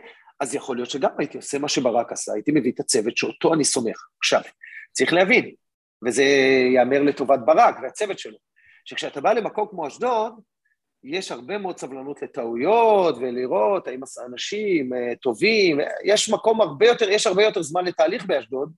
כן. במכבי חיפה הוא צריך להביא אנשים שמעכשיו לעכשיו נותנים לו את התפוקה והוא יודע וסומך עליהם. אז זה דבר שעומד לזכותו. אה, שאלות, תענה, תנסה לענות עליהן כמה שיותר מהר. Okay. יכול אוקיי. להיות שאת הכישורים ואת היכולות שלך היו מעריכים הרבה יותר מחוץ לישראל? אם נגיד היו קוראים לך אה, רן פון שמעון, כן, אה, והיית הולנדי, יכול להיות שהיית כאילו מוערך הרבה יותר במקומות אחרים? בוודאות כן, אבל אפשר להגיד את זה על הרבה מאוד מאוד מאוד אה, אנשים שלמשל מישהו גדל עם דרכון ספרדי ואתה עם דרכון ישראלי ואתה... כן, בוודאי, בוודאי כן, בוודאי. ואתה חושב, חושב שזה כאילו בעצם הלאום שלך מנע ממך... לא, אה, אבל אה, אפשר לתת לזה דוגמה, למשל, שחקן בית ושחקן חוץ. אז למשל, כשבאים שחקנים מבחוץ לתוך המועדון שלנו באשדוד, הם מקבלים יותר כסף מהמקומיים, אוקיי? תמיד משלמים לכאלה שבאים מבחוץ יותר. ואז המקומיים, הרבה פעמים, אתה יודע, זה פוגע בהם והכל וזה, אבל הם לא מבינים שיש לזה גם יתרונות, כי המקום הזה זה הבית שלהם, ואת אלה שהביאו מבחוץ בכסף, הרבה יותר קל להעיף, והם, יש להם יותר את המקום. זה עובד הרבה מאוד, אוריאל, אה, לשני הכיוונים. זה עובד לשני הכיוונים, כי נאמנות של המועדון לשחקני בית היא יותר גדולה מלשחקנים מבחוץ. שחקנים מבחוץ צריכים לבוא ולתת תוצאות מעכשיו, אבל בדרך כלל הם גם מקבלים יותר. כל אחד צריך לדאוג לעצמו, אה, למקם את עצמו בצורה הנכונה ביותר. ואני לא חשבתי על השאלה הזאת עד שזה, ולא הרגשתי איזשהו מרמור על זה שקוראים לי רן בן שמעון, ולא נולדתי בספרד, לא מתעסק בכלל בכאילו ובמה היה קורה, וזה ממש, זה לא מעניין אותי. מעניין אותי מאוד מאוד מאוד לא להסתכל על איזושהי נקודה בסוף שבה יהיה תארים או משהו, מעניין אותי עכשיו ליהנות מהדרך, ושהמטרות הקרובות שלי, שיהיו לי מטרות קרובות, שאני אוכל באמת לעמוד בהן, שהן יהיו מטרות קרובות וראויות שאני יכול לעמוד בהן גם. איך אתה יודע שאתה עושה עבודה גרועה? אני מרגיש את זה בגוף שלי, אני חוזר אה, הביתה אחרי משחק, אני מרגיש לפעמים חילוף, על שחקן שלא נתתי לו, על... זה בגוף, זה כאילו כימי. כמו שאני חושב שכאילו אימא עם ילד, אני יכול לציין על אשתי, זה כימי, היא לא יכולה, היא, כשקורה משהו היא לא יכולה, היא נביאה, היא משהו משתחרר לה, לא יודע איך קוראים לזה, אנדרופין, מורמורפין, סברופין, זה משהו כימי. ואני מסיים משחקים והכול, זה משהו שאתה מרגיש אותו, שעשית אותו פחות טוב. אבל איך, איך כאילו, אתה יודע, מה עושים עם התחושה הזאת? איך כאילו משפרים? איך יודעים מה לשפר? א', מקבל פידבקים מהסביבה, ב', אה, כל דבר שאתה עובר בחיים, אתה שם את היד על הגז, אתה נשרף, קביעה, אתה פעם הבאה לא שם, אתה כל הזמן ניסוי וטעייה, זה אחד מהדברים. שתיים, למידה, שלוש זה הקשבה לסביבה, ארבע זה להיות פתוח לביקורת גם עליך, אני הרבה פעמים שואל את הפסיכולוג אה, שעובד איתי, וזה, אה, נראיתי לחוץ קצת מבחוץ היום במשחק, לא נראיתי לחוץ, שידרתי לחץ, לא שידרתי לחץ, מנסה להבין קצת מהסביבה גם מה קורה. יש, אין לזה איזה משהו אחד, זה הרבה מאוד, שקלול של הרבה מאוד דברים, אבל אני חושב שהרבה, המתודיקה הכי טובה עליי, איפה הדברים שהכי אני צריך לשפר, אני מרגיש את זה בגוף פשוט מאוד. יש לך מודל לחיקוי? יש לי הרבה מאוד אנשים, אני לא נותן לילדים שלי להעריץ אף אחד. אנחנו לא מעריצים אף אחד, גם אני לא מעריץ אף אחד. אין הערצה. אנחנו לא מאמינים בהערצה. אנחנו מאמינים בהערכה גדולה מאוד מאוד מאוד לאנשים. אז אין לי מודלים לחיקוי, כי אני לא מאמין במילה הזו חיקוי. אין חיקוי בעולם. אין. יש הרבה מאוד אנשים שלקחתי מהם דברים. דרך אגב, למדתי גם מאנשים מה לא לעשות, ממאמנים והכול. אבל אם אתה שואל אם קראתי את הספר של גוורדיולה, קונפידנציאל, שלוש פעמים, אז כן, אז אתה יכול לקרוא לו איך שאתה רוצה, זה אולי מכבסה של מילים, אבל למד ממנו הרבה ועדיין לא רואה בו מודל לחיקוי, רואה בו איש שאני מאוד מאוד מאוד מעריך, מאוד. יש דברים שאתה לא מוכן להתפשר עליהם? כן. כגון? אה, אחד השחקנים למשל אה, הכי מקצוענים שלי, אני אוהב מאוד מאוד שהסביבה שלי, הסביבה של הקבוצה, היא, היא סביבה סטרילית. כלומר, נגיד שחקן לא משחק אחרי משחק, אוקיי? יש שאלה מהותית. עד כמה השחקנים המחליפים יורדים ממשחק שאתה ניצחת, והם צריכים להיות מרוצים, מאושרים, מחייכים? דעתך בעניין הזה, אוריאל? תענה לי אתה. למשל, 11 יורדים והם ניצחו. מה, מה, מה צריכים לעשות את התשעה מחליפים האחרים? כי 20 שחקנים מתלבשים. אני חושב שהם צריכים להיות שמחים בגלל שהקבוצה שלהם ניצחה והם חלק מהקבוצה. אבל הם לא שיחקו. אבל הם לא שיחקו. אדם, לפני כל דבר אחר, אתה מסכים איתי שכל אחד, האדם הכי חשוב לנו ב, ביקום זה אנחנו עצמנו? זה ברור לכולנו. זה הבן אדם, זה... הבן אדם הכי חשוב לנו בעולם זה אנחנו. נכון, אבל אתה, כשאתה בקבוצה, הדבר הכי חשוב זה הקבוצה. זה ככה, כן. ככה אני, ככה אני כאילו תופס פה. אני חושב שזה גם טבעי אה, שישמחו, אבל גם טבעי להבין שהם בבאסה, כי הם לא שיחקו, גם וגם. או, אז, אז, אז מה מותר להם? איפה הגבול? למשל עכשיו יש ארבעה שחקנים שמבינים את מה שאני ואתה ואוריאל מבינים, שהם חלק מקבוצה, חלק ממשהו יותר גדול, אבל יש פתאום ארבעה חמישה שחושבים שהיה צריך לשחק, וההוא ששיחק במקומם היה אפס, ואם הם היו משחקים היינו מנצחים חמש אפס. מה עושים עם הארבעה חמישה האלה? עד איפה אפשר לאפשר להם אה, בוא נגיד ככה, אם שחקן נכנס אחרי משחק ולא מתלבש, לא כלום, מוריד את הבגדים, הקבוצה ניצחה. מוריד את הבגדים, לובש את הבגדים שלו והולך הביתה. האם זה צריך תגובה של מאמן? לא צריך תגובה של מאמן. אה, טוב, זו שאלה, זו שאלה מאוד ספציפית, רן. אז אוקיי, כן. אבל... אבל... אז, אז הנה, אני משתף אותך בדילמות של מאמן. עכשיו, כן. שוב אני אומר לך, או, אז אמרת איפה ה... או, ואז אנחנו מגיעים למקום שבו אחד השחקנים הכי מקצוענים שלי, הכי קרובים אליי, הכי גם טובים של המועדון שלי, לא שיחק במשחק האחרון, ונתן בוקס לדלת ושבר את הדלת. מעצבים אחרי שהקבוצה ניצחה בדקה 95. זה היה קו אדום מבחינתי. באותו רגע הוא הושעה. ולא רציתי להשעות אותו. זה שחקן שלא רק הוא סופר מקצוען וגבר וחבר טוב לחברים, ואחד השחקנים החשובים בתוך המועדון הזה, הוא הושעה באותו רגע. כי את זה אני לא מוכן לקבל. הסביבה של הקבוצה היא סטרילית. כששחקן יורד ממורמר ומתוסכל בתוכו, ויש לו רגשות, אני אומר לו, זה בסדר גמור, זה שלך. בסביבה, בסביבת הבית, שהמועדון זה הבית שלנו, אין מקום לתסכולים אישיים. אתה לא מוציא את זה פה, אתה לא מראה את זה פה, תעשה מצידי את ההצגה הגדולה ביותר בחייך. תלך הביתה, תיכנס לחדר עם אשתך, אבא שלך, אמא שלך, אחיך, הסוכן שלך, תעשה מה שאתה רוצה על הסביבה הזאת, אני לא אחראי. פה בסביבה הזאת, אנחנו יורדים ממשחק המרוצים והלא מרוצים. מתחבקים, לוחצים ידיים לשחקנים, אתם לא רוצים ללחוץ ידיים, אל תלחוצי ידיים, אתם רוצים, אף אחד לא עושה שום אקט שאותו, ממנו אני יכול להסיק שאתם לא מרוצים מהניצחון הזה, שאתם לא מרוצים מהקבוצה, שאתם לא מרוצים מהמאמן. אתם רוצים, תעשו את מה שאתם צריכים, תבואו, תתקלחו אחרי משחק, תהיו עם החברים שלכם, תשבו פה, אל תלכו מהר הביתה, את זה אני כן יכול לשלוט. אתם רוצים, תבואו ביום ראשון, תגידו למאמן ממה אתם לא מרוצים, זה לגיטימי בעיניי, אין בעיה. תקחו בחשבון שאני יכול לענות לכם את מה שאני רוצה, למה אני לא מרוצה ממכם גם, אבל פה אתם יכולים לדבר את כל מה שאתם רוצים, לתקשר. אף אחד לא מעביר לי מסרים דרך פרצופים, דרך שביתות איטלקיות, דרך... אז אמרת איפה הקווים האדומים שלי? יעלה שחקן שאני אפרש את זה כאחד שבגלל שהוא לא מרוצה ממה שנותנים לו, לא ייתן 100% על המגרש, ינסה להעביר לי מסרים דרך המגרש, ובאותו רגע אני והוא לא נעמוד על אותו מגרש ביחד. אוקיי. Okay. אוקיי, okay, זה היה דוגמה. יש עוד. אה, אתה רוצה לתת עוד דוגמה, או שזה... לפי דעתי זו דוגמה סבבה. אוקיי, אז זה מספיק. ויש לנו אפילו כותרת לוואן, סתם. אמ, כן, ממש.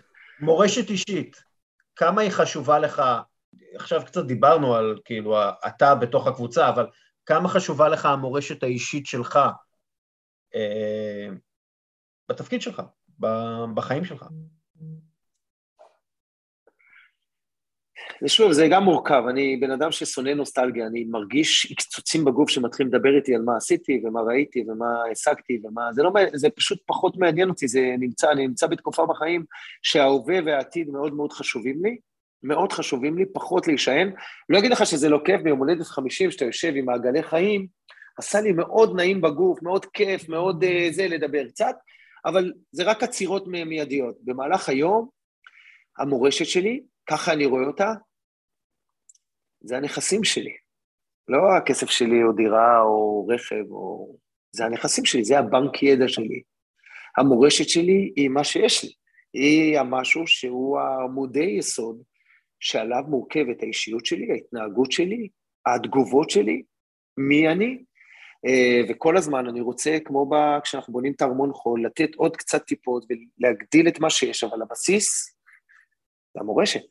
זה המורשת, זה מה עשיתי בחיים, זה מה עברתי בחיים, זה כמה טיפש הייתי בצמתים מסוימים כדי לדעת לא לחזור לשם, זה כמה חכם הייתי בדברים אחרים, זה כמה אנשים פגשתי בחיים בשביל ללמוד מהם ולקחת מהם הלאה לחיים. זה, המורשת שלי זה גם מה שאני אעביר לילדים שלי. אני יכול להרצות להם מעכשיו עד מחר, אל תצעקו, אל תצעקו, אל תצעקו, אם יראו אותי בא הביתה וצועק, איזה מורשת זו? אז המורשת שלי זה הבנק ידע, זה הבנק מידע, זה היסודות של החיים שלי, היסודות של הערכים והמוסר, בעיקר הערכים והמוסר של החיים שלי. מה שאימא שלי, סילביה, נתנה לי, וגם אבא, יהודה. יש לך... לברכה שניהם. כן, אבל יש כן. לך את זה בתוך, כאילו, תיקיות או משהו, כאילו, אתה שומר את זה בהארדוור של זה, או שזה משהו בתוך המוח? מעניין אותי כאילו לדעת. לאחרונה עברנו כמה דירות ונשאר לי דברים, אה, כן, תמונות מהעבר, תמונות uh, מדהימות שלי, כתבות מסוימות, דברים. לא באובססיביות, לא שמרתי גביעים, לא שמרתי מדליות, לא שמרתי כלום. יש לי מזוודה אחת אה, במחסן שיש בה קצת היסטוריה, כן. תגיד, אמרת שאתה יותר עסוק בהווה ובעתיד. מה, מה החלום שלך? אני כל הזמן אומר את זה, אני לא שולט בחלומות שלי, החלומות שלי, אני לא יכול להגיד לכם אותם פה, כי יש גם ילדים שרואים את הפודקאסט הזה. יש לי כל מיני חלומות... אה... רצית לשאול מה השאיפות שלי, נכון? כן. שאיפות, ניב? כן, אני כן, אדייק כן, כן. אם אני אגיד? כן. אה, השאיפה שלי, טוב, זה יישמע קצת קלישאי, זה להמשיך להתקדם ולהתפתח ושיהיה לי טוב בדרך, אבל ואתה אוכל בהחלט... שני- שניצל וזה, ואתה אוהב ספורט אלגנט. ספורט אלגנט. אה, לא, אבל מאוד מאוד חשוב לי היום בחיים שלי באמת, אה, שפעם הייתי, סימנתי רק מטרות להגיע למכבי חיפה, להגיע למכבי תל אביב, להגיע, ואני, זה פחות שמה, זה ממש לא שמה. לא שאני לא ארצה להגיע למקומות האלה, אבל זה הרבה פחות שמה, זה להתמקד בכאן ועכשיו. והשאיפות שלי הן אה, הכמוסות, אלה שאני לא משתף ולא מדבר ולא כלום, זה כמובן לאמן באירופה. בכל רמה, בכל ליגה, בכל uh, מקום, זה כמובן לצאת לאירופה, כי אני מאמין שיש לי את היכולת גם שם לעשות דברים מדהימים. יותר מנבחרת? סליחה? יותר מנבחרת? אה, נבחרת זה גם שאיפה גדולה, נבחרת זה שאיפה גדולה מאוד, ואני חושב שזה גם כבוד גדול, אה, אבל אה, זה שתי שאיפות גדולות. זה שתי שאיפות גדולות. ואם שכחתי את הנבחרת ששאלת אותי על שאיפות, אז אולי לאמן באירופה טיפה יותר. אולי היה שם איזה משהו פרוידיאני. יש, יש טריק כזה שאומר, אם אתה, יש לך דילמה כלשהי, אתה צריך בראש שלך לזרוק, לעשות עץ או פאלי, ולקבל לקבל החלטה מה העץ ומה הפאלי. שמעתי על זה. שמעתי שההחלטות הגדולות בהיסטוריה של העולם נערכו על ידי עץ, כן, או פאלי. אבל, אבל לא, מקבל. לא לקבל את התוצאה אפילו. לזרוק, ואז אה, בדילמה, בזמן שאתה בדמיון שלך זורק את המטבע, אתה יודע מה ההחלטה הנכונה מבחינתך. זה כלומר טריק פסיכולוגי שעושים. כדי לקבל החלטות טובות יותר זה, כאילו. זה הכל היבטים נוספים של אינטואיציה. מאיפה שלא נסתכל על זה בסוף כן. אינטואיציה, כן. ומרבית מרבית ההחלטות הטובות שלנו בחיים התקבלו בצורה הכי לא מושכלת והכי... כן. אהבלית, אם אפשר להגיד את זה. מה שאני אומר מעבר לזה, אה, לא.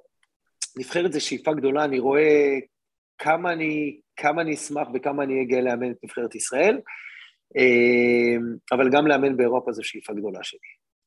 ורן, השאלה האחרונה והכי קשה, אוקיי. המלצה על ספר. שאלה אחרונה, וכי... אה, אוקיי, אז דיברתי כבר על קונפידנציאל. שזה מה כבר... מה אה, אגב תפס אותך בספר? וואו, וואו. דבר אחד, דבר אחד שתפס אותך.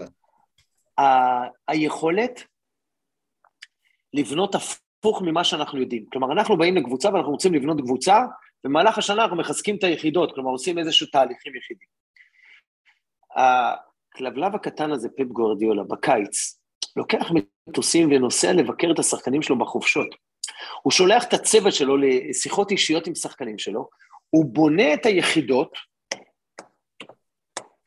ורק על זה הוא מתחיל לבנות את הקבוצה. כלומר, הוא מסביר את הפילוסופיה שלו לשחקנים, הוא שולח את הצוות שלו לה- להראות להם אה, וידאוים ופילוסופיות ומה הוא רוצה מהם.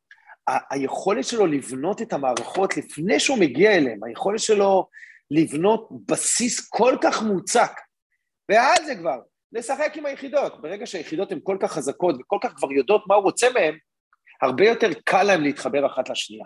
הרבה יותר קל. יכולת בניית המערכת, שזה אחד התפקידים, בחירת שחקנים, איך אתה בונה את זה, מה אתה רוצה. אתה בונה עכשיו קבוצה שמתבססת על הנעת כדור, פתאום יש לך שחקנים שהם לא יודעים לעבוד בצפיפות. המורכבויות של בניית מערכת מההתחלה, זה משהו שאותי כל פעם אה, מעניין מחדש ומאתגר מחדש, וזו המורכבות הגדולה ביותר שלי בכל אופן. אז אה, אה, זה הדבר. אבל אה, אפשר לחזור, אה, אוריאל, להרבה מאוד ספרים אחורה. וואי, יש הרבה מאוד ספרים ש... אה, שלקחו. אה, שניים מהם, אחד זה הנסיך של מקיאוולי, שבו פעם ראשונה, דרך אגב, פעם ראשונה לא הבנתי מילה שם, מילה, לא הבנתי מילה. אני חושב שהייתי צריך לקרוא את הספר הזה קראתי אותו בגיל יותר צעיר, אולי ארבע עד חמש פעמים כדי להבין מהי, מה קורה לאנשים ששולטים, איך, איך שולטים. אז uh, הוא מדבר שם על משפחת מדיצ'י, זה...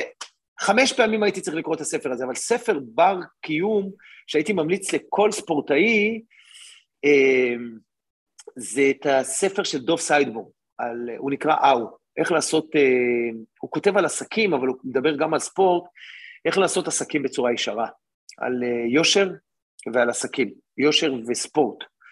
Uh, והוא קצת שינה לי את הראש לגבי הרבה מאוד דברים.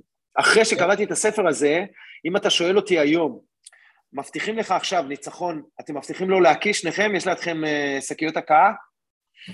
uh, אם אתה היום, מבטיחים לך, יש לי משחק מאוד מאוד חשוב בנתניה מחר, אם מבטיחים לך לנצח את נתניה בגול בכוונה ביד, ששחקן שלך בכוונה נתן עם היד, אני אומר לא, אני לא רוצה, לא רוצה לנצח ככה, לא רוצה, לא רוצה. אם חס וחלילה פוגע וזה, משהו לא רצוני, לא זה, לא... לנצח, אני אומר סבבה. אבל אם אתה אומר לי עכשיו, מראש, נותנים לך פנדל ששחקן שלך צלל ברחבה והשופט נפ, נפל בזה בכוונה והכל וזה, אני לא רוצה לנצח ככה, לא רוצה. וזה משהו שלא הייתי. לפני שקראתי את הספר הזה, הייתי אומר לך, בטח. גם אם הייתי אומר לך לא, הייתי משקר אותך בפנים. כלומר, אתה רוצה להיות אריה בג'ונגל שמקפיד על יושרה. כן, כן, כן, זה המורכבות, זה המורכבות. אה, טוב, לא, לא ניטשה. לא, לא ניטשה, לא, לא. לא, אתה לא ממליץ על ניטשה. לא, לא. לא, יכול להמליץ לך על כתבי ניטשה, אבל אה, לא, לא. תכף תיקח אותי ל...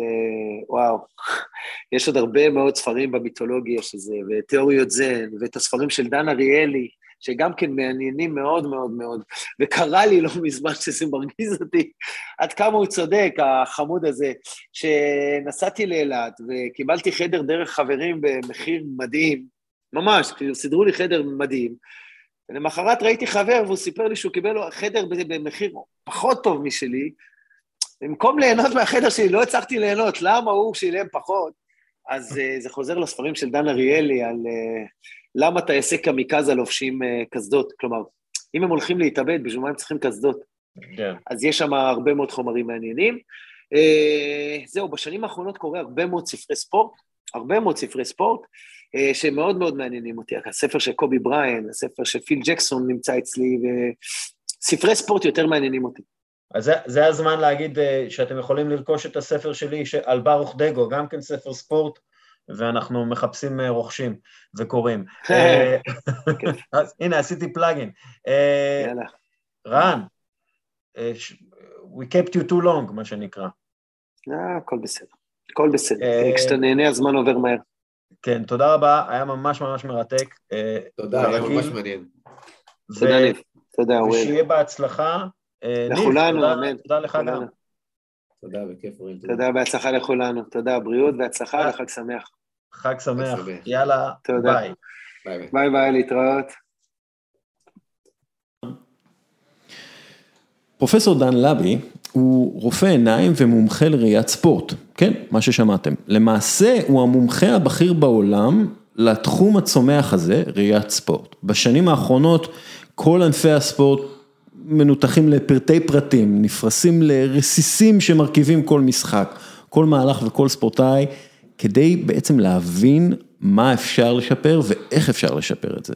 התקדמות הטכנולוגיה מאפשרת מעקב אחרי שביבי מידע זהירים, והחוקרים, כמו לבי, צוללים לתוכם כדי לייצר ספורטאי על, פשוט ככה. אה, הם עושים את זה עם האימונים הכי נכונים, הכי מדויקים, הביצועים והאביזרים הכי state of the art. הניתוחים האלה מאפשרים גם לזהות את החוזק של כל ספורטאי, לאתר מראש את אלה שיש להם אה, יתרונות בעלי משמעות, להביא אחראי על הנישה המאוד משמעותית הזאת של ראייה. ראייה היא עניין פשוט קריטי בקריאת משחק, במהירות עיבוד המידע וביצוע, אה, ואנחנו נדבר איתו עכשיו באנגלית על העבודה שלו עם בוסטון רדסוקס, שחקני NBA וכדורגל. וגם על כך שלאחרונה הוא הפיק סרט ביחד עם אה, טרנט אלכסנדר ארנולד מליברפול, סרט מרתק במימון רדבול, אה, שמעניקה חסות אישית לטרנט, ובעצם בסרט הזה הוא מלמד אותו איך לשפר את הראייה שלו, שכבר עכשיו היא פנטסטית. אז אנחנו לפני עכשיו נדבר באנגלית. פרופסור. Good morning. How are you? A little jet lag, but doing pretty well. You came here from New York. From New York, yeah. Okay, so you, you as you said in the movie with Trent, you talk fast. I speak very quickly from New York, yes.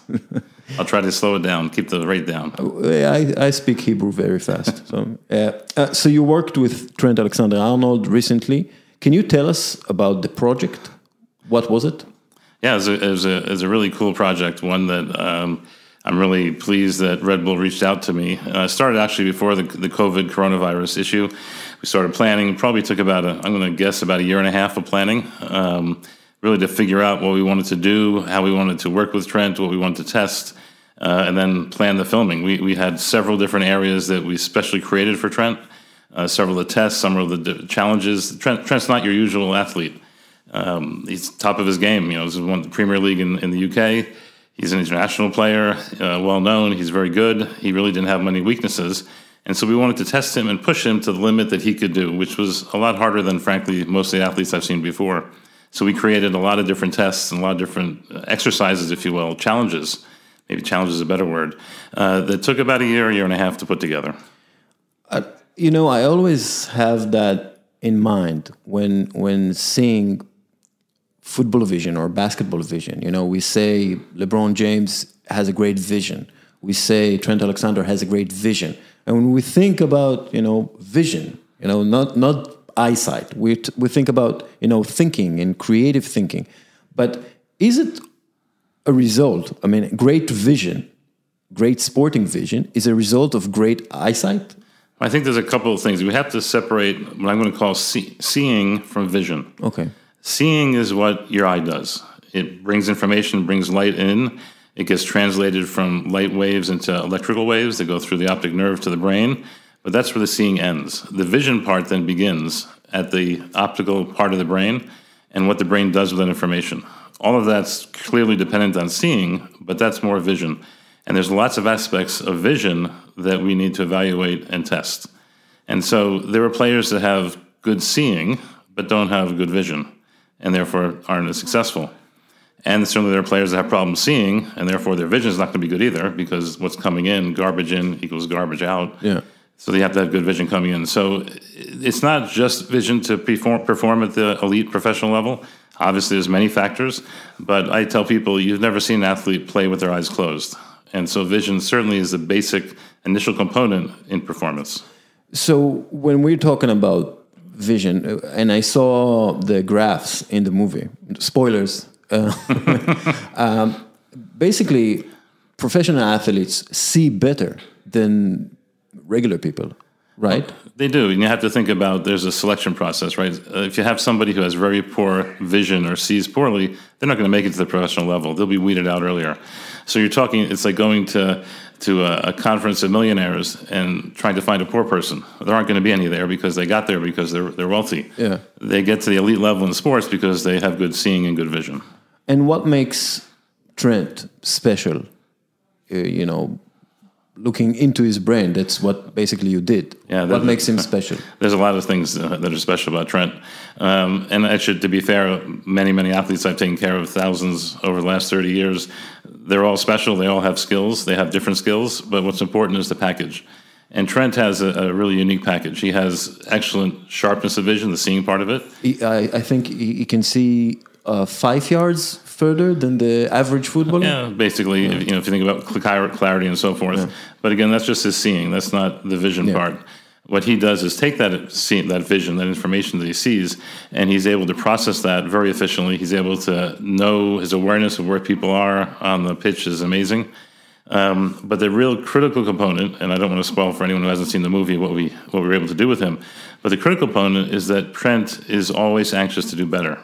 And that is a, a key piece that I've seen in many athletes. I've seen great athletes who they're happy where they are and they're making lots of money and they're finished.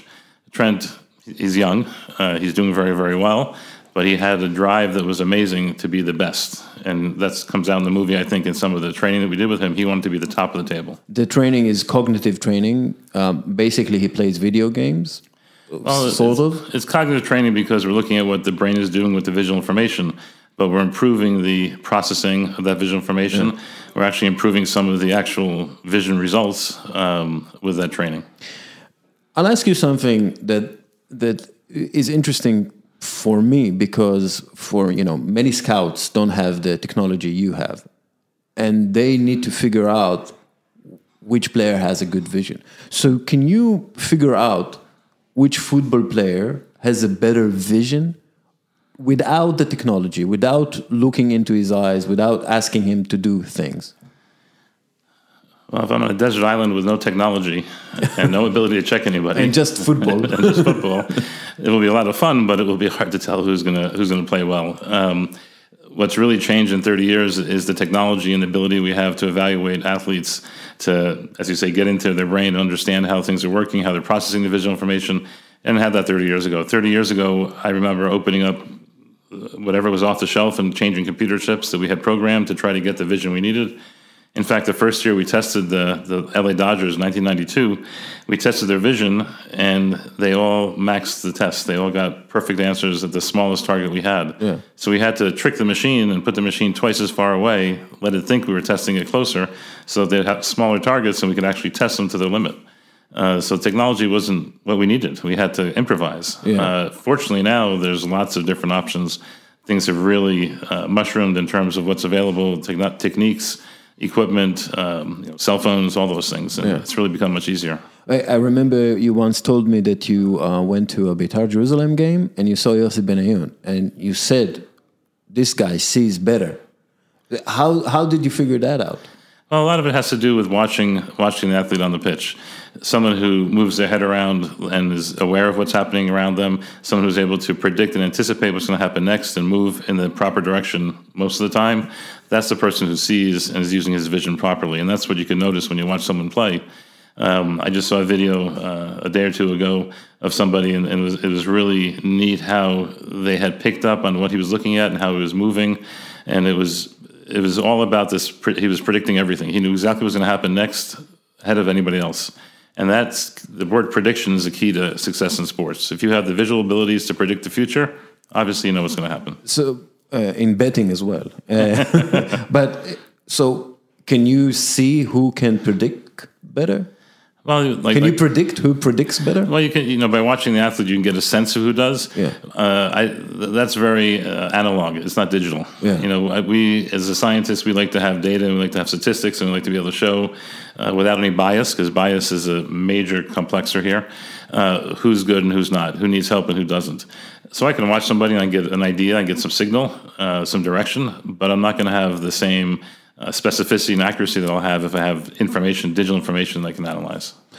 I- yeah, bias is is a very important thing in in the way we process information because we, you know, like um, there was this um, study uh, came out that people saw Senegal versus Poland, and they thought that the Polish are weaker than the Senegal- Senegalese players, and then when they took out the colors of the of the players and put them in you know stick figures, they they they uh, they saw that the Polish were more athlete, more uh, athletic than the Se- Senegalese players. So bias is you know tricking the eyesight, tricking what we see.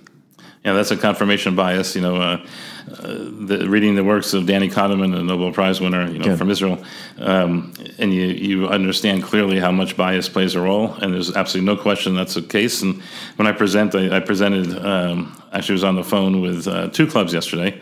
Well, one club on the phone, one club in person, and we talk about what the eye does, what the brain does with visual information, and we talk about bias, and we talk about how that can really change vision and vision results if it's not taken into account, because that's an important piece. Yeah, like and culture has a, a lot of importance into it, right? In into in the process of the brain, because let's say um, I, I remember the Russians see more shades of blue because they they have more names for shades of blue, uh, so they see more shades of blue.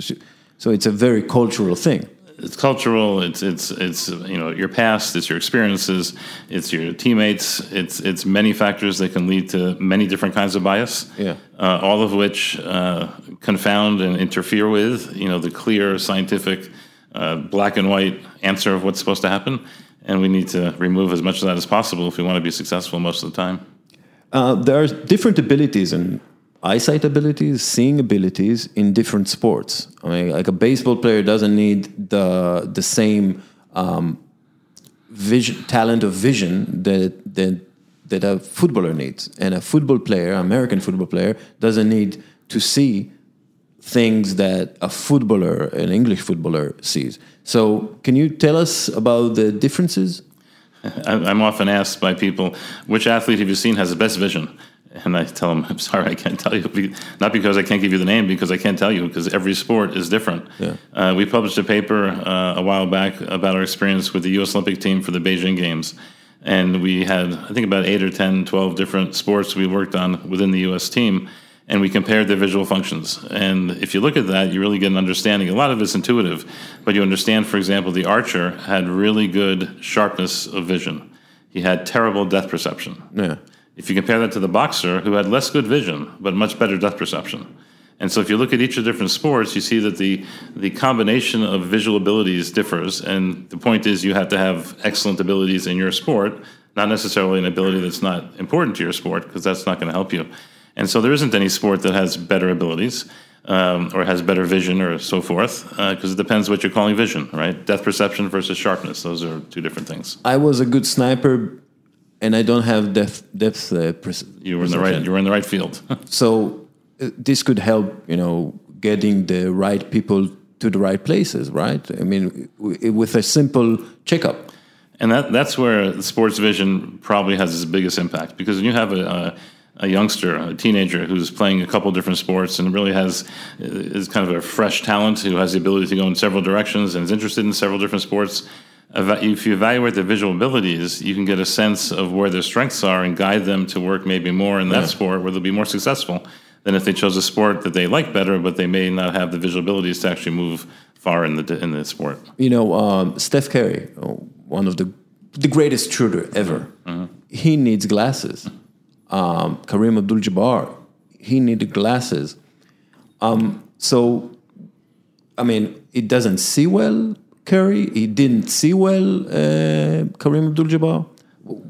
Well, yeah. What's think, the story there? I think they didn't see as well as they needed to. Uh, if I have to, I, I, haven't seen Steph Curry personally, but my recollection is there was something called keratoconus there that uh, is a special kind of astigmatism. So you feel like you're seeing pretty good, but you're really not seeing quite as sharply. And another paper we published had to do with uh, with the uh, NBA, an NBA team we took care of, shooting free throws. Um, and if you look at those people that got 30 out of 30 free throws compared to those who had 14 or 16 out of 30, you see that those who had the 30 were very specific in what they were looking at just before, during, and after the shot. Well, you can imagine if your vision isn't sharp, it's going to be hard to keep your eye exactly at that same spot. Yeah. You'll be moving around more when you make your shot, and those are the people that were 16, 17 out of 30 successful free throws. And so I think what he noticed was uh, all the skills are great. This one was maybe holding him back a little bit. Sharpen it up, and you move to the next level, even for him. So basically, he didn't see the basket sharp enough, and he still managed because of different other seeing talents. abilities. Yeah. Other seeing abilities, other talents, right? Or um, there is a different talent for um, ability to pick up movement, right? Uh, to to understand the movement, to predict the movement. Well, that's one of the problems. You know, the, there are the standard vision tests. People say, "What's your vision?" They say, you know, six six in meters or twenty twenty in English, and you think that's the end of the story. Unfortunately, that's just the beginning of the story. Yeah, there are lots of people that have perfect six six vision, but can't drive in a foggy, you know, afternoon that's raining and so forth because there's too much glare and there's not enough contrast. Well, they have great vision, but they can't use their vision because they have poor contrast ability. There are other people that can't pick up information fast enough. In other words, if they get a, a chance to look at it for 30 seconds, they can figure out what it is. But if you show them for less than a second, they have no idea what they saw. Yeah. Well, having six six vision and not being able to see anything that's quick is not going to be very useful either. So vision has many different aspects, and you know it's hard to say one is more important than the other. But the idea is to maximize all of it to allow every other body function, decision making process, and so forth to be effective. So there is no such such thing as perfect vision for an athlete. It's like a specific athlete needs a specific kind of perfect vision. A, a collection of visual skills, we'll call it. Yeah, because okay. there's sharpness of vision, there's the contrast I mentioned, there's seeing things quickly, there's depth perception. Uh, then we move up higher into target tracking, decision making, go no go, reaction times. There's a, a lengthy list. All of those are different skills. Each sport has a different set of needs from those skills. Uh, Let's go back to Trent. And I mean, how was the connection done? And I mean, you know, uh, spoiler, you improve his eyesight, but I hope so. yeah, he, he just talked uh, to um, Liverpool Echo, I think, Yes. and uh, he, he said that he feels a lot more comfortable, and, and it's great, great. You know, he has a greater belief in his abilities. I think he, Confidence, he said that, confidence. So, so, I mean, the connection was obviously, uh, you know, um, commercially driven by by Red Bull, but it has a real, you know, professional ground over there. I mean, I mean, he wa- he wanted to talk to you because he wanted to improve. Yeah, the, the connection was certainly created by Red Bull. Trent is a Red Bull athlete, uh, and Red Bull hired me to, to do this project. Uh, I had never met Trent before. I had heard a little bit about him. You know, in New York, the, the ocean between New York and the UK is large. And the news doesn't get so far over to the to New York, but uh, I, I've heard of him. I certainly knew Liverpool because Liverpool is owned by the same group that owns the Red Sox that I've spent 20 years working with. Um, but so I was a little nervous meeting him, and I think he was nervous meeting me the first time. And I think we were able to, you know, connect initially on a professional level. And I think he was a little skeptical about what, I was doing. Uh, the first day we, when we got through the test, I think he was starting to understand that this is not going to be a blowaway type of thing. That I'm going to make him make him sweat, and uh, I you can see that He, he, he, he suffered. he suffered. He suffered, and that was that was part of the intention. Yeah. Um, you know, the uh, when I teach classes, um, uh, it's a secret of teachers, professors. Maybe in the beginning, you want to be very hard. You want to be very intimidating. Uh, you need to have the students understand what they're getting into. But then you soften up, and you tend to you want to make a connection personally with them, so that you can actually help them nurture and and grow and, and do as well as they can.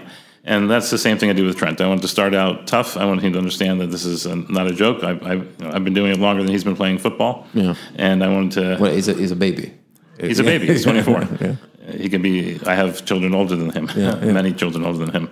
Uh, I wanted to make sure he understood that you know he may be a Premier League player on a on a championship team, uh, but I've uh, had my fair share of players and so forth, and that you know I'm I'm happy to help him uh, and so forth. But we developed, I think, from that uh, respect, a friendship. Um, I still have uh, you know texting him on my phone back and forth. Um, we developed a relationship. I think that he understood I wanted to help him, and I wanted to see him grow. He wanted to do better, and I think that then led to uh, a situation where we actually were able to leverage what Red Bull provided to benefit Trent. And how do you create, you know, drills for for him? I mean, how do you, I mean it? It seemed from from afar like such a creative work. You need to really think about how to make him work and work a lot on his, you know, very particular skills. So how do you do that? Yeah, we had we had a great you know great production staff. Um, I was able to leverage things I've done with other players in the past. I was able to research Trent a little bit. I watched a, a bunch of videos about him, uh, watched his games and so forth to try to understand what we could do to where his weaknesses were, where we could help him.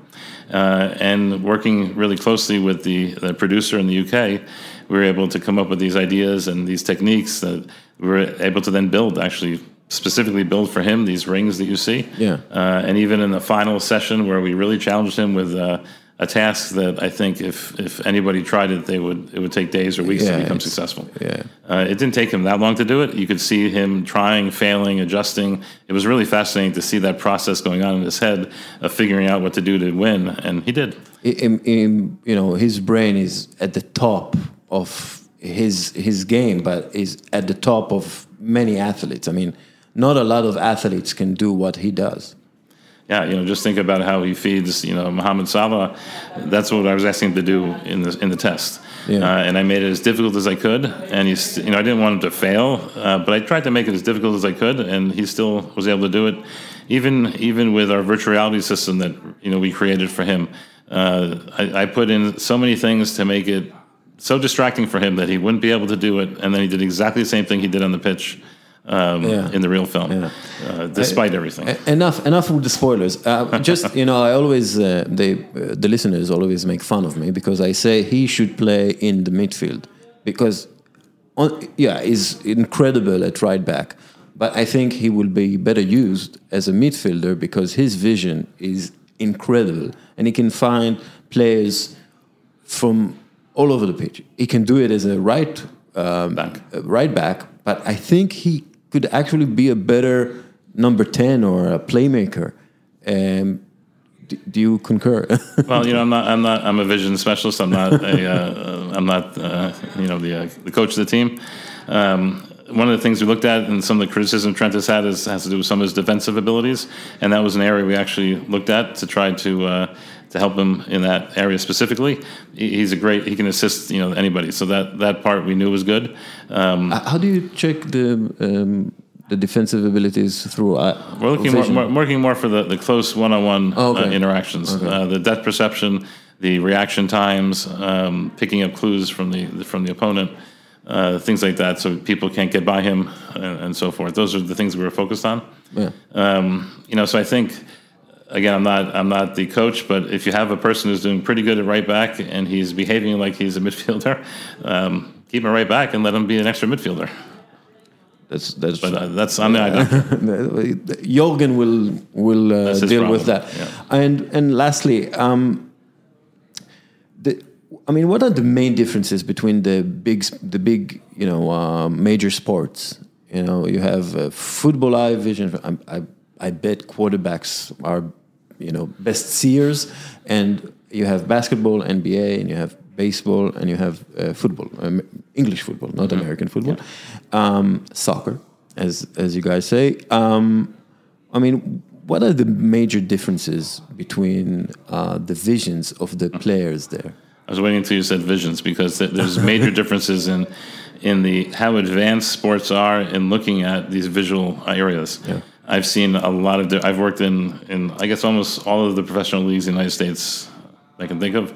Um, I haven't done male MLS um, professional soccer in the states, but I did a professional women's soccer team and uh, NHL, NBA, MLB, NFL. Um, each each sport and each club has a very different understanding of the important role of vision in performance. And I can tell you that the teams that understand the role of vision are the teams that are winning uh, the World Series Yeah. and the teams that are winning other championships. And I think that's a major difference. And I see it in, in European sports as well. Um, I've contacted, um, since the movie, uh, all of the Premier League teams, um, all the Champions League teams, uh, all the Championship League teams, um, and several of the major uh, European teams that aren't in that category. And um, I've gotten various connections with those teams, and the interest and knowledge of vision varies immensely Yeah. uh, from some teams that are very advanced in terms of visual testing and function to other teams um, that have no idea about it. Uh, in fact, that was one of the calls yesterday. Was one of those teams uh, that's had You, done it. you can tell us. Nobody listens to us. Uh, um, that that um, that's interested, so they may be on the right path, if you will. Uh, one of the problems I think is that these teams are being approached constantly by manufacturers and by companies to sell their equipment to get the team to use the equipment, Yeah. and that's unfortunately I think hurting the concept of sports vision because the teams are getting tired of having a company come sell me this or sell me that, and it's a turnkey operation. You get the you buy the equipment and that's the end of it they're not so used to having a professional, you know, doctor um, be connected with the team, Professor. a professor, uh, being connected with the team and and kind of looking over all of the different aspects and picking out the best systems to apply for each player. That's what they need. So it's very different in that regard. In terms of vision, it's very different as well. You know, there are there are, uh, as we mentioned, different sports have different vision requirements, and so it's it's really a matter of the team being interested to explore, to improve, and to be the best they can. And frankly, if they have that mindset, that carries over into every other area in scouting, in training, and sleep, and, in nutrition.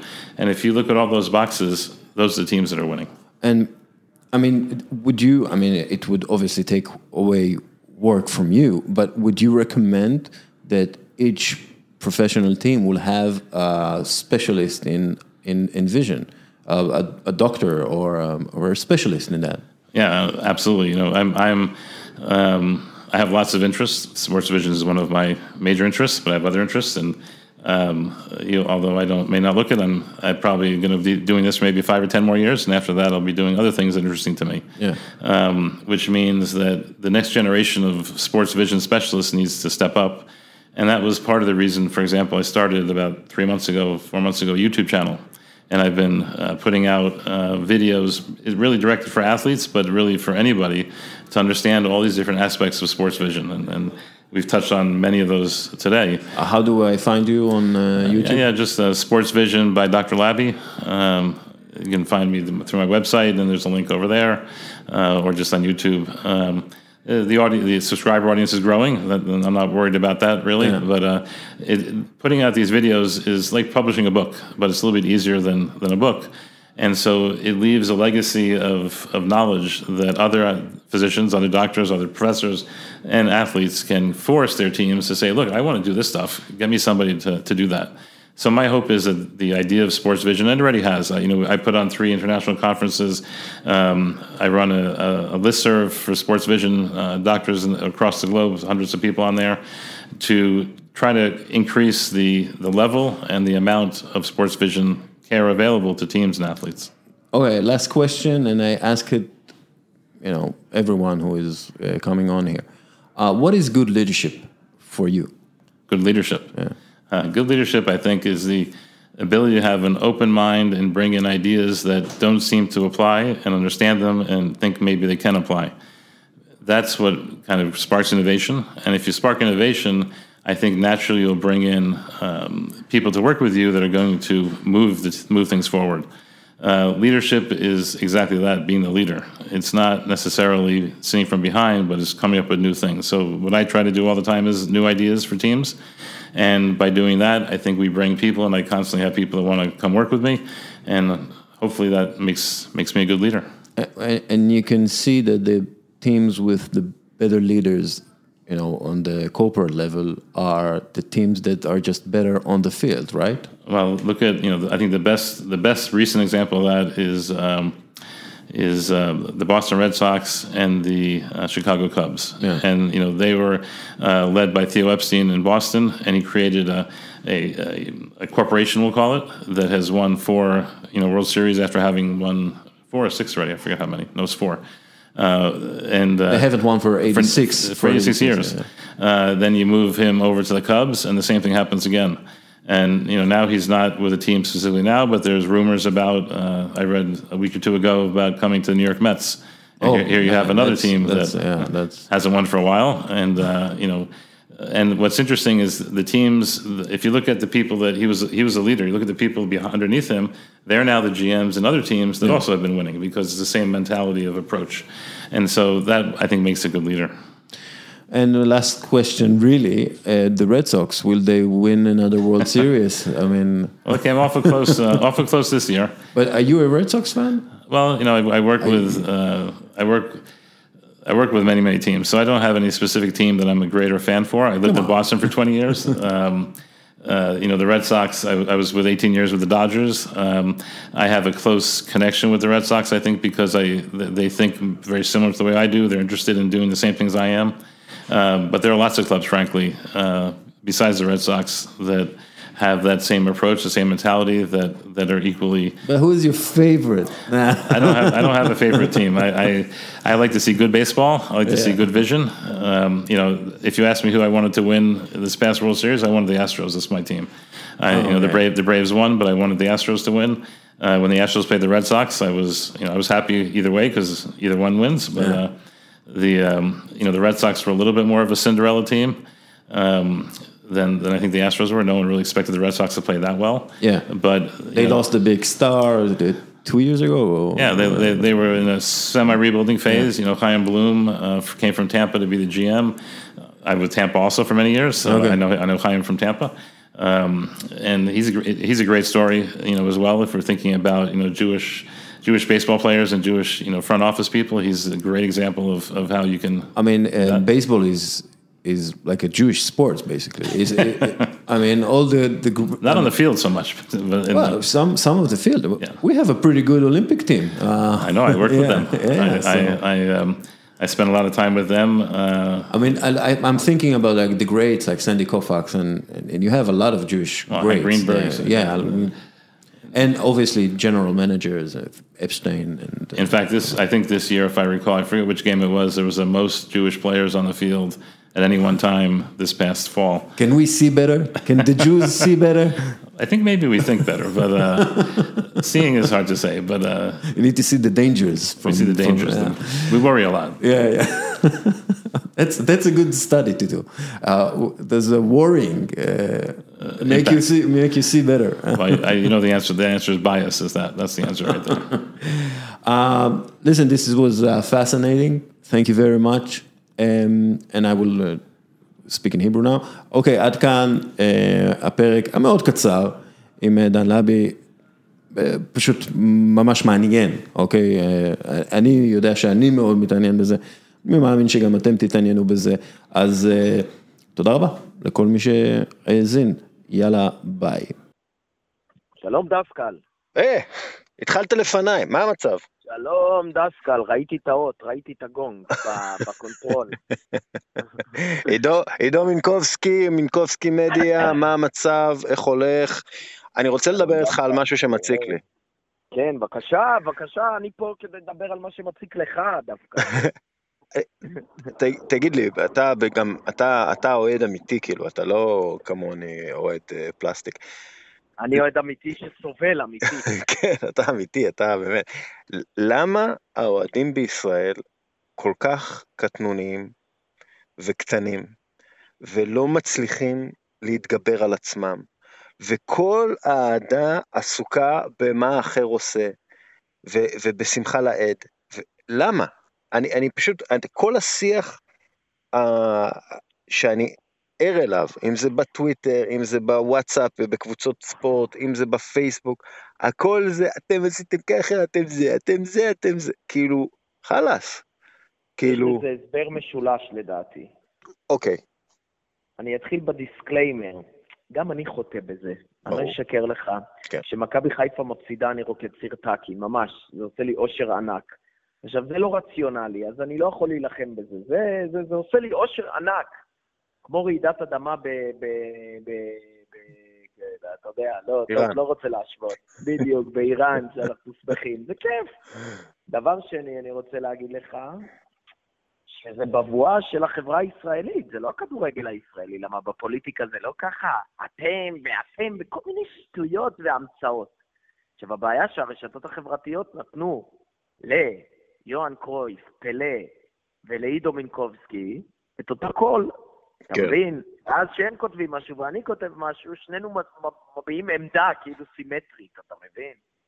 עכשיו לדבר השלישי, החשוב ביותר, תגיד לי, מה יש לנו לעשות חוץ מזה? באמת אני שואל אותך. באמת אני אומר לך. באמת אני אומר לך, אין כדורגל, אין תרבות, אין תשתית, אין פיקוח, כל דאלים גבר, אז האנשים מתגוננים, זה, זה עוד בגמרא היה כתוב, שהמלכות הולכת צעד אחורה, אנשים זה בזה נלחמו, אין מה לעשות, אין מה לעשות. עכשיו, כשאני אומר לך שזה סממן כבר, ל, ל, לא לריקבון, ל, להתפרקות, אה, אם אתה מסתכל מעבר לפשט, אה, לכיוון הדרש, אתה תראה שזו הסיבה. ברגע שנשאר קערת אורז, כל הכפר אה, רבה עליו, ואז מאשימים את מי שהפיל את הקערה בזמן המלחמה, ממש לא למה אין אורז, למשל. על זה אף אחד לא מדבר, וזו הסיבה. בשורות איוב זה איש, זה אני. אתה רוצה לשמוע עוד קצת פסימיות. ואני לא חושב שצריך להתעצבן, אני חושב שפשוט צריך להתרחק. יש למשל דיון מטורף עכשיו, מטורף, בין אלפיים אוהדי הפועל חיפה שנשארו. אה, אני ציני, הדיון אינו מטורף, אבל יש דיון ער בקבוצת אוהדים של הפועל חיפה, ממש יש פוש מכל מיני חולמנים, הייתי אומר דווקא בקטע טוב, בקטע מפרגן אני אומר את זה, שלא מבינים למה אוהדי הפועל חיפה למשל לא רוכשים כרטיסים בטירוף לדרבי החיפאי, שזה דרבי צמרת. כן. עכשיו, לא יכול להיות שלפני חמש שנים היינו שלושת אלפים איש באיצטדיון גרין בנצרת עילית, קיללנו את תום אלמדון, ועכשיו, שלוש שנים, אה, חמש שנים אחרי, או שש שנים, או שבע שנים אחרי, אנחנו לא מצליחים למכור למשחק צמרת דרבי כרטיסים. וכי למה זה קורה? כשאתה מתעלל מספיק במישהו רעוע, הוא בסוף נהיה גופה. ואז זה כבר לא מעניין אם הוא רעוע או לא רעוע. שבעלי הקבוצות מעודדים את השיח הזה, שהתקשורת מלבה את השיח הזה, כי זה מה שמעניין בסוף. כשהאוהדים נגררים אחרי הגינונים ולא אחרי העיקר, שלא יתפלאו. אני אומר, בביצה הזאת אני לא נשאר. אני מקווה באמת, אני ממש מייחל לזה, שהאיצטדיונים בישראל יהיו ריקים וכל הכדורגל יקרוס פה. נשבע לך שאני... אוקיי, אני, אני לא... אני, נשבע לך, אני אל נגד... תתעצבן עליי. לא, לא, אני לא מתעצבן עליך, אני פשוט אומר, אני לא חושב אני שזאת חושב הדרך שאין לזה הנכונה. תרופה, אין לזה תרופה, אבל לפעמים צריך להודות. אני, אני חושב, למה להילחם בזה? תראה, הרבה לא פעמים מגיע שואלים אותי, לאוהדים כדורגל, לא מגיע לכדורגל אוהדים. הרבה פעמים שואלים אותי, גם בהרצאות שאני עושה וכולי, שואלים אותי, למה אין פה תרבות ספורט? אז אמרתי, מה זה תרבות ספורט? תרבות מורכבת מאנשים. אנשים מייצרים את התרבות. אם אתה מחליט להקשיב לפודקאסט ולא לתוכנית רדיו שבה צועקים אחד על השני, אז אתה עוזר לתרבות הספורט, כן? אם אתה מחליט אה, לקרוא אה, את אורי קופר ולא אה, אה, מישהו שכותב רכילויות מחדר ההלבשה, אז אתה עוזר לתרבות הספורט. בסופו של דבר זה זה, כי יש פה, אה, יש פה כדורגל, כן? יש פה כדורגל, יש פה אנשי זה כמו כדורגל. שתיקח את, את ההייטק בישראל, אתה מסכים איתי שיש תרבות הייטק ענפה בישראל? נכון? אתה מסכים איתי, נכון? כן, ברור. כמה אנשים משתתפים בחגיגה? 300 אלף מתוך לא- לא 8 הרבה. מיליון. פחות מדי. 300 אלף מתוך 8 מיליון, בוא נגיד ככה. אגב, חצי אבל- מיליון עם אה, עם שליחיהם וספקיהם. סבבה, אבל אתה יודע מה? אם פה היה למשל רשויות, כן, והיו עושים, לא יודע, מגמת הייטק בכל בית ספר, היה לך, היית אה, עושה מגמת הי- הייטק והיה שיעור תכנות מכיתה מסכים, א'. מסכים, מסכים נו, אז- איתך. אז תעשה את הפואנטה שלי זה. דווקא מחזקת את הטענה כן. הזאת. מה שאני אומר זה שתרבות ההייטק פורחת בישראל, כי כל האנשים שמעורבים בהייטק הם אנשים שמנסים לעשות good לתעשייה ולקחו על עצמם סטנדרטים בינלאומיים בישראל. בכדורגל זה, זה הפיזיקה הפוכה, זה מקום שאתה משקיע הכי הרבה ומקבל הכי מעט. למה? כי אתה מפריט. עכשיו, אתה לא מפריט את הקבוצות, אתה מפריט את הערכים. אם ההתאחדות נראית כמו שהיא נראית, תקשיב, אני אומר לך שכל קבוצה, ולו בעייתית ביותר בישראל, מנוהלת עדיין יותר טוב מההתאחדות. מה אתה רוצה מהאוהדים? האוהדים זה סימפטום, זה לא עיקר. אם האוהדים היו מתעסקים במי שחקן יותר טוב, כמו פעם, פעם הוויכוחים, אם תזכור, היו מקצועיים, היו רק מקצועיים. אה, אה, אה, איתן אהרוני טוב יותר. אבי נימני, כן, מי יותר טוב, אה, זי ארמלי או, או אני יודע מי היה החלוץ הזה, מוטי וניר. מה הוא היה? הוא גם היה חלוץ. לא, הוא היה קשר, הוא היה לא, קשר, קשר, לא. משנה. או רונן חרזי, או אלון מזרחי, עם כל הירוקים אני מזכיר פה, או אני כן. יודע מה, חלוצים לא היו, או הישאם זועבי, הישאם זועבי היה. איש שם זו. אז אה, המלך, המלך, הישאם זועבי המלך. אז אה, פעם הוויכוחים היו על טהרת המקצוע. אגב, מה מעצבן אותי? שכשמדברים על אה, ויכוחים מקצועיים על קבוצות ש, ששמות עלינו שבע טון זיין, כמו ברצלונה וריאל, שמבחינתם אה, אה, ישראלים הם נון פקטור בכלל, זה משהו שלא קיים באקסל שלהם, שם אני רואה כבר ויכוחים פילוסופיים, ראיתי גם אותך, כן. על הבחירה של מסי ולא של לבנדובסקי וכולי וכולי. ש... למה שם ויכוחים מקצועיים? כי אנחנו סופגים את התרבות top down, מלמעלה למטה. לא מלמטה למעלה. אני מסרב לשים את האחריות על האוהדים. האוהדים הם סימפטום ולא סיבה. מאז שדיברנו על סקרמנטו הם קצת התאוששו, דרך אגב. חמסה על העיניים כן, שלנו. אז אבל- אנחנו, אנחנו, אה, אני, אני ואתה קבענו לנסוע ל... איך איך קוראים לארנה שלהם? ארקו ארנה? איך קוראים להם? לא, גולדן וואן ארנה. אה, נכון, נכון. אז אנחנו נהיה שם, ונקי על המגרש. ונקי לא על. המגרש. שמע, דווקא אני יכול לשתף אותך במשהו שראיתי אתמול בסבתא של הערב? יאללה, נסיים עם עשיתי זה. איזה פאף קטן במרפסת, אני לא אשקר לך פה ב... למיליוני המאזינים, אני אודה בזה. מה- אה, אה, משהו שמפיק חומצות חרדל מהראש. ואז אני שוקע בכל מיני stories שהאלגוריתם של יוטיוב שואב אותי במקצוענות רבה. תקשיב מה אני אומר לך, משהו שעבר מעל הראש. נראה לי שזה היה משחק הפרידה של קובי בריינט נגד יוטה ג'אז, אני כמעט בטוח שזה משחק הפרידה. כן. האם זכור לך השלוש דקות האחרונות במשחק הזה? האם זכור לך מונומנט כזה מ-2016? אני- כי אם לא, בטוח שתראה תיזכר. לא, לא, אני, אני, זוכר, אני זוכר את המשחק, הוא, הוא רצה להגיע ל-60 נקודות, זה היה מטורף. לא רק שהוא הגיע ל-60 נקודות, היוטה ג'אז לא ויתרו, נלחמו, והוא בפיגור 96-87 לטובת יוטה. הוא הפך את המשחק לבד תוך שלוש כן. דקות וכלה 14 נקודות, כן. עם שתי שלשות. הוא גם, הוא זרק איזה 90 זריקות במשחק הזה נראה לי, היה איזה משהו כזה. שמע, כאילו. לא ראית את קובי בריינט, לא יכול ללכת מרוב עייפות. כן, כן.